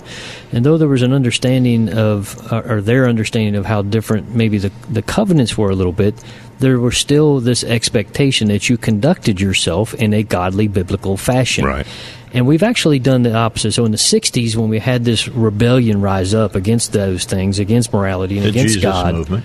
So we want to. no, not the yeah, Jesus not the movement. Jesus movement, that right. was the result of the free love movement. Right. So as a result of that, and so you look at what happened in uh, the times of Isaiah and Jeremiah and Ezekiel and, and, and Amos and all of those guys, when Israel was backsliding, he called them back to repentance. He didn't. They didn't soften the message. Right. And so we somehow got the idea by softening the message that we could bring people back, and it's completely opposite. And so ever since this falling away, that you, if you will, that started in the '60s, we've tend to fallen away from the message as a whole is repentance. The kingdom of God is at hand. Has it not seen? Doesn't people? Let me try this again. Words, they're It's- tough. It seems, yeah. It seems to me that the churches who s- stand as ramrod straight as they can about the truth of the Bible grow quicker than the ones that get all flabby and mm-hmm. get all easy going. I was listening to a sermon the other night, um, and this guy was talking about restoration and revival. And he was giving us statistics, and he said the falling away that is happening in America today is falling away in the greasy grace churches. Yeah. The, but the ones that are solid Bible based are actually seeing a growth. And, be, and because why would you want to follow a biblical, not a biblical, a, a religion? Because I'm going to tell you right now, now you're following religion because you're definitely not walking in a relationship with Christ. Right. But if you're following a religion, why would you continue to follow it if it's no different than what you get on the other side of the doors when Yeah. you walk out? Yep. Yep. That well, that's because what's the message? We are not sinners saved by grace. We are new creations in Christ. And so when we over um, preach the message, sinners saved by grace, then what we're saying is, you come in here and be just as screwed up as you are out there. That's Yeah. what we're saying. That's what we teach sinners saved by grace means. Instead of saying, come in here and be cleansed and be different and be healed and be set free and um, be bound up when your hurts, when your when your heart is broken and, and all the things that come with the gospel, we just say, well, we're all in here sinners together. Then people outside are going, well, then why do I want to come in there? Why can't people see that in the new uh, in the New Testament? They say, well, you know, it's not the Old Testament; it's New Testament, all right. But in the New Testament, everything that they believed was a result of what they had learned from the Old Testament. So if it's all based on the Old Testament, how can you walk away from the Old Testament saying that you don't have to Yeah. you don't have to believe any of that stuff? When those guys were walking around, when those guys were talking, when those guys were teaching and preaching, there was no New Testament. Um, the only thing they had, when they talk about all Scripture being profitable, he's talking about the law and the prophets. Yeah, the That's all he's talking about. Um, there is no New Testament at that point. Um, but y- y- the, it's just the it's it's the nature of where we're at, right? I mean, people come into the church. Generally, people come to the church they're either coming back to the church because they grew up that way or they're coming to the church because they're broken and they come inside and they see people who look different and speak different and they're like aha i'm going to be different so they jump in they get all fired up and then in about six months or a year they suddenly discover that the divorce rate inside the church is about the same as outside the, the instances of abortions about the same as in the Pornography inside rate. pornography rates are um, people sleeping around is about the same rates as on the outside matter of fact the statistics are less than a 1% deviation between inside the church and outside the church. And they look around and go, all y'all did was come in and change clothes and change your language. Nothing, I'm not fixed. Y'all didn't help me get fixed at all. And, and then they fall back, right back away. And the problem is now, when they're broken again, and, they're looking for something to help them get unbroken, they don't even think about the church. They've already tried that, and it didn't help at all. So they they try other things, and that leads into a path where we get into this weirdness of you know I'm male but identify as female and I wear pink hair, but there's a group just like me out there and they accept me however I am, and therefore I fit in better there than I do at church. Um, that's a broken system. For for, a, for the church to be the least uh, influential thing in the world, and honestly, we've become one of the least influential things in the world We've because we won't stand up and open our mouth and take a stand. Is that not because we say come in because we're this boat that floats and we're going to, you know, you can find your salvation here, but you get inside and you find there's just as much water inside the boat as there is outside. It's a the boat. bathtub. It's, a pla- It's to be a place of healing and deliverance. Uh, it's not just about getting your get out of hell free ticket punched. It's it, that's what it's about. When those people were coming to Jesus, they were coming whether people had infirmities or any kind of other sickness or whatever, or if they were like the the woman. Um, uh, that broke the alabaster vase and all that other stuff where they said they've got sin and I need healing from it. That's what the church is supposed to be, and that's what the message that we should be preaching. And if you're hungry after God, if you're hungry after repentance, then there's grace and mercy. But if you think that you can just say His name once, never have a face to face encounter, never have a change of heart, Never and have a relationship. never have that relationship, uh, then I'm not sure you understand the whole message. See, that's that's the whole thing. Uh, I I ascribe that grace is and that salvation is in. All right, that once you are saved, you're saved. Here's the key: if your life is not showing fruit, then you never met the risen Savior. Because I just know from personal experience, if you've met the risen Savior, if you've given your life to Him, a change happens. Yeah. I'm not saying you become perfect. Nobody becomes perfect, but the sanctification process it gets underway. Right. And if it that's not happening, I think that you better take a long, hard look where you sit. That's right. Yeah. Well, I tell people, you know, I I describe it this way: if I show up on my wedding day and I walk to the altar and I say my I do's and I kiss my new bride and I go, and I'll see you when one of the other of us is- gets buried and walk out. It doesn't matter that I stood at an altar.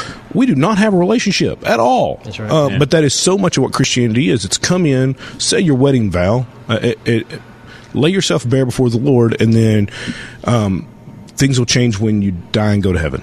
And, and there, there's nothing between the two. And it's like, look, there's there's an entire relationship, there's an entire lifetime to be lived out there, uh, an entire process that God wants us to go through.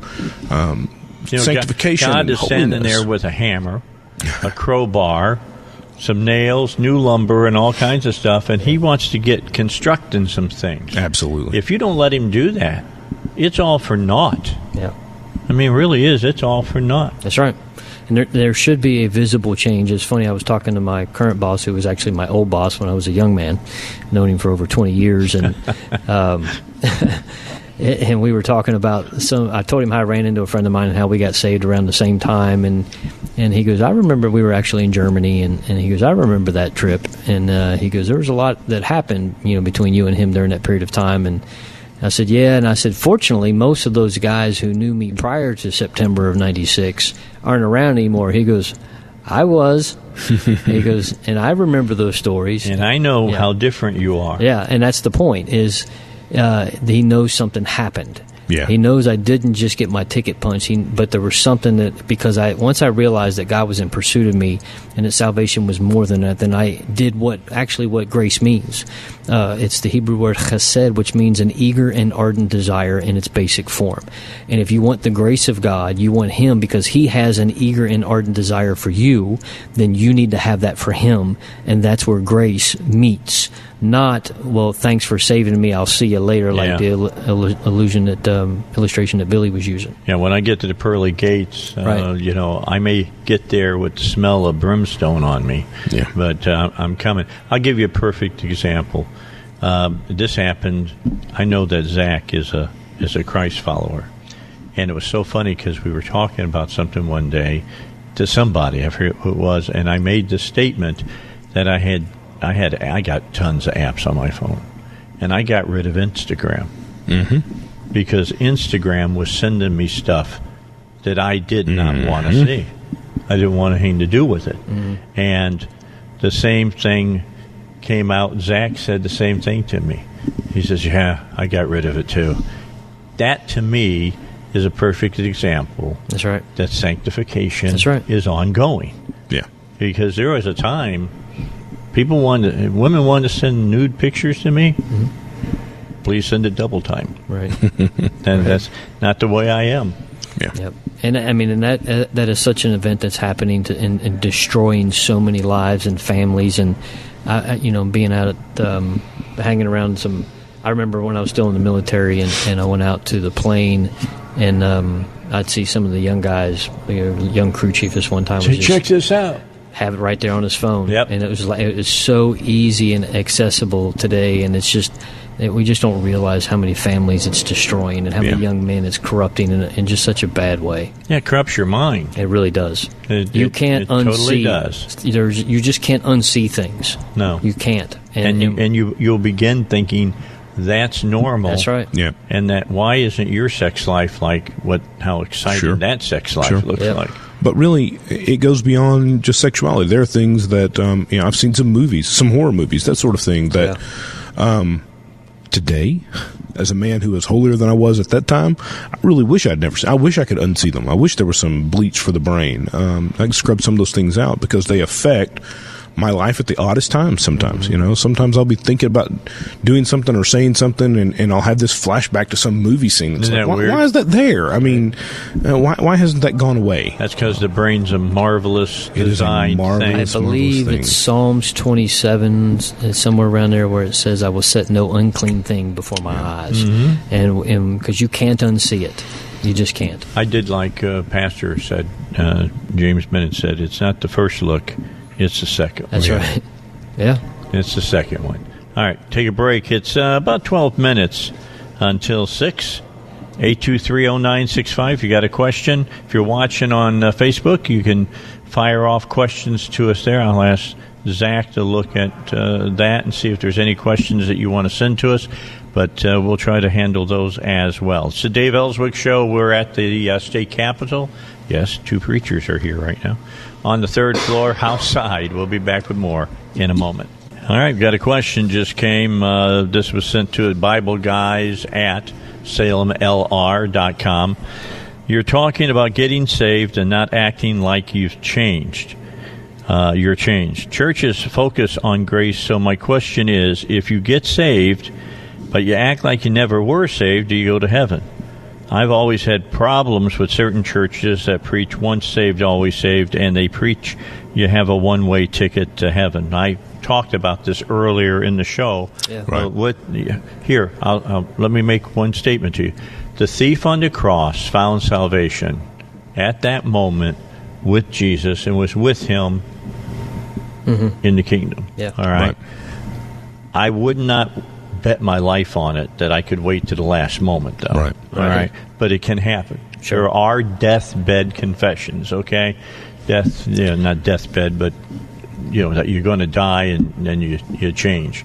But I think those are the exception to the yes, rule. absolutely. And, and I'm I'm going to preface the entire rest of the conversation we have here by saying I do not sit on the white There throne you of go. judgment. I was going to say the I'm same not thing. on the Bema seat, okay? I, agree. I am not the one who has to judge your immortal soul. All I can do is tell you what Scripture says. Right. Now, you were chomping at the bit, so carry on. Oh no, I was actually. You were chomping at the bit to say that very thing. Well, yeah, I was going to start it off because when you know the question was like, "Do you go to heaven?" and I was going to say we don't know that, but yes, based off what the Scripture says, um, I, this whole idea of um, once saved, always saved comes from this fight and wrestle within the church. That well, if it's not by grace and you can actually do things that will cause you to lose it, well, then therefore it's by works. That's that's the argument. That's really what come up, what comes up with this whole um, argument. How do how do we how do we get How do saved? you rectify right? how- yeah. How do you reconcile the fact that if it's something that you can do that can lose it, then it's not by grace? Well, it, it's it kind of goes like this: if you don't have a heart change or you step away from it, uh, then it's e- then you can really show very easily in the scripture that you've um, uh, that you've walked away from your faith. But that's different than someone who struggles. And that's the part that we, I always say it this way. Um, if you're taking it for granted, then I don't know how you're saved. But if you're struggling, saying, "Oh, I sinned," uh, uh, Lord, it's not what I want. It's not who I am. Please cleanse me, change me, help me to. That's where the grace of God comes in, but you're not taking it for granted. And that's the difference, and that's what's really kind of evolved us into this, what, the easy, greasy grace mentality. But that's really where that root comes from. Uh, the thing where, where Dave was using the thief on the cross, I think you can use that to show a an even a lifelong example of the two different responses. Right. The guy who was saved said, "Remember me when you come into your kingdom." The other one basically said, "Well, if you are who you say you are, then get us all down." Right. And that's right. that. He wasn't sorry for what he did. He One of these is a position of faith. That's I right. believe you are who you said you are. Right. And when you get to your kingdom, please remember me. That's right. And that that's someone who had a heart change, even though it was at the last moment. And someone who has a heart change will change. Someone who does not have a heart change does not desire to change. Right. And that's the whole. When we, we got to look at what it says about the new covenant, it's written upon your heart. There should be something that is a a a um, visual. Um, uh, transformation. People should be able to see and hear that you are different than you were before you had that face and face encounter. Right, and we teach, we perhaps teach this a little naively as well, um, because we we act like the thief got to the cross and this is the first time he'd ever heard of Jesus, and this uh, history tells us that perhaps as much as eighty percent of Jerusalem believed Jesus was the Messiah. Um, this guy is being. Um, put on a cross in Jerusalem. This is not the first time he's heard of Jesus. Um, it, he may not have ever made a, a declaration of faith, if you will. He may not have been a disciple of Jesus.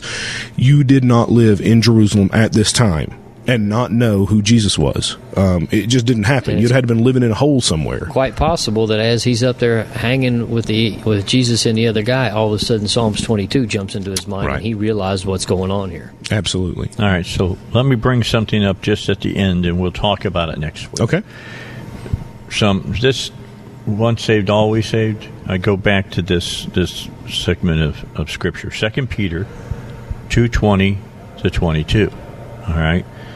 If they have escaped the corruption of the world by knowing our Lord and Savior Jesus Christ and are again entangled in it and are overcome, they are worse off at the end than they were at the mm. beginning.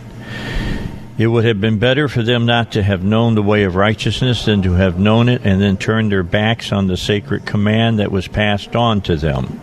And then 22 of them the proverbs are true. A dog returns to his vomit, and a sow that is washed returns to her wallowing in That's the good. mud. So, what does that tell us? That's right. Let's Walking talk in about it next- righteousness. Let's Right. talk about that next week. Right. Sounds good. And we'll tell Scott that we're going to talk about that, and he'll say, "Uh oh, Elswick's getting into the deep stuff again." All right, we're out of time. We got to get out of here. They tell them they they close up at five o'clock, and they'll arrest us if we don't get out of here by six. We'll take a break. Zach, thanks so much. You did a great job today keeping us on the air. Thank you to uh, Russ back at the station, and again to uh, our friend Steve and to uh, uh, Billy. We thank you very much for being part of the Dave Elswick Show today. We'll take a break. I'll see you at two tomorrow here on the Dave Elswick Show. Three star general Michael J. Flynn, head of the Pentagon Intelligence Agency, knew all the government's dirty secrets. He was one of the most respected generals in the military. Flynn knew what the intel world had been up to. He understood its funding. He ordered the first audit of the use of contractors. This set off alarm bells. The explosive new documentary, Flynn, Deliver the Truth, Whatever the Cost, and covers the facts behind this scandal. Flynn told the truth. He was the most dangerous person for Donald Trump to hire. I find out the worst enemy that I'm going to face in my life is right here in America. They took my assessment and they wanted me to change it. And I was like, I'm not changing it. They had to get rid of Flynn. With in depth interviews, archival footage, and never before seen personal records of the man behind the headlines. I just felt like I was drowning. Flynn, Deliver the Truth, Whatever the Cost. Available now. Watch it today. Go to salemnow.com. Salemnow.com.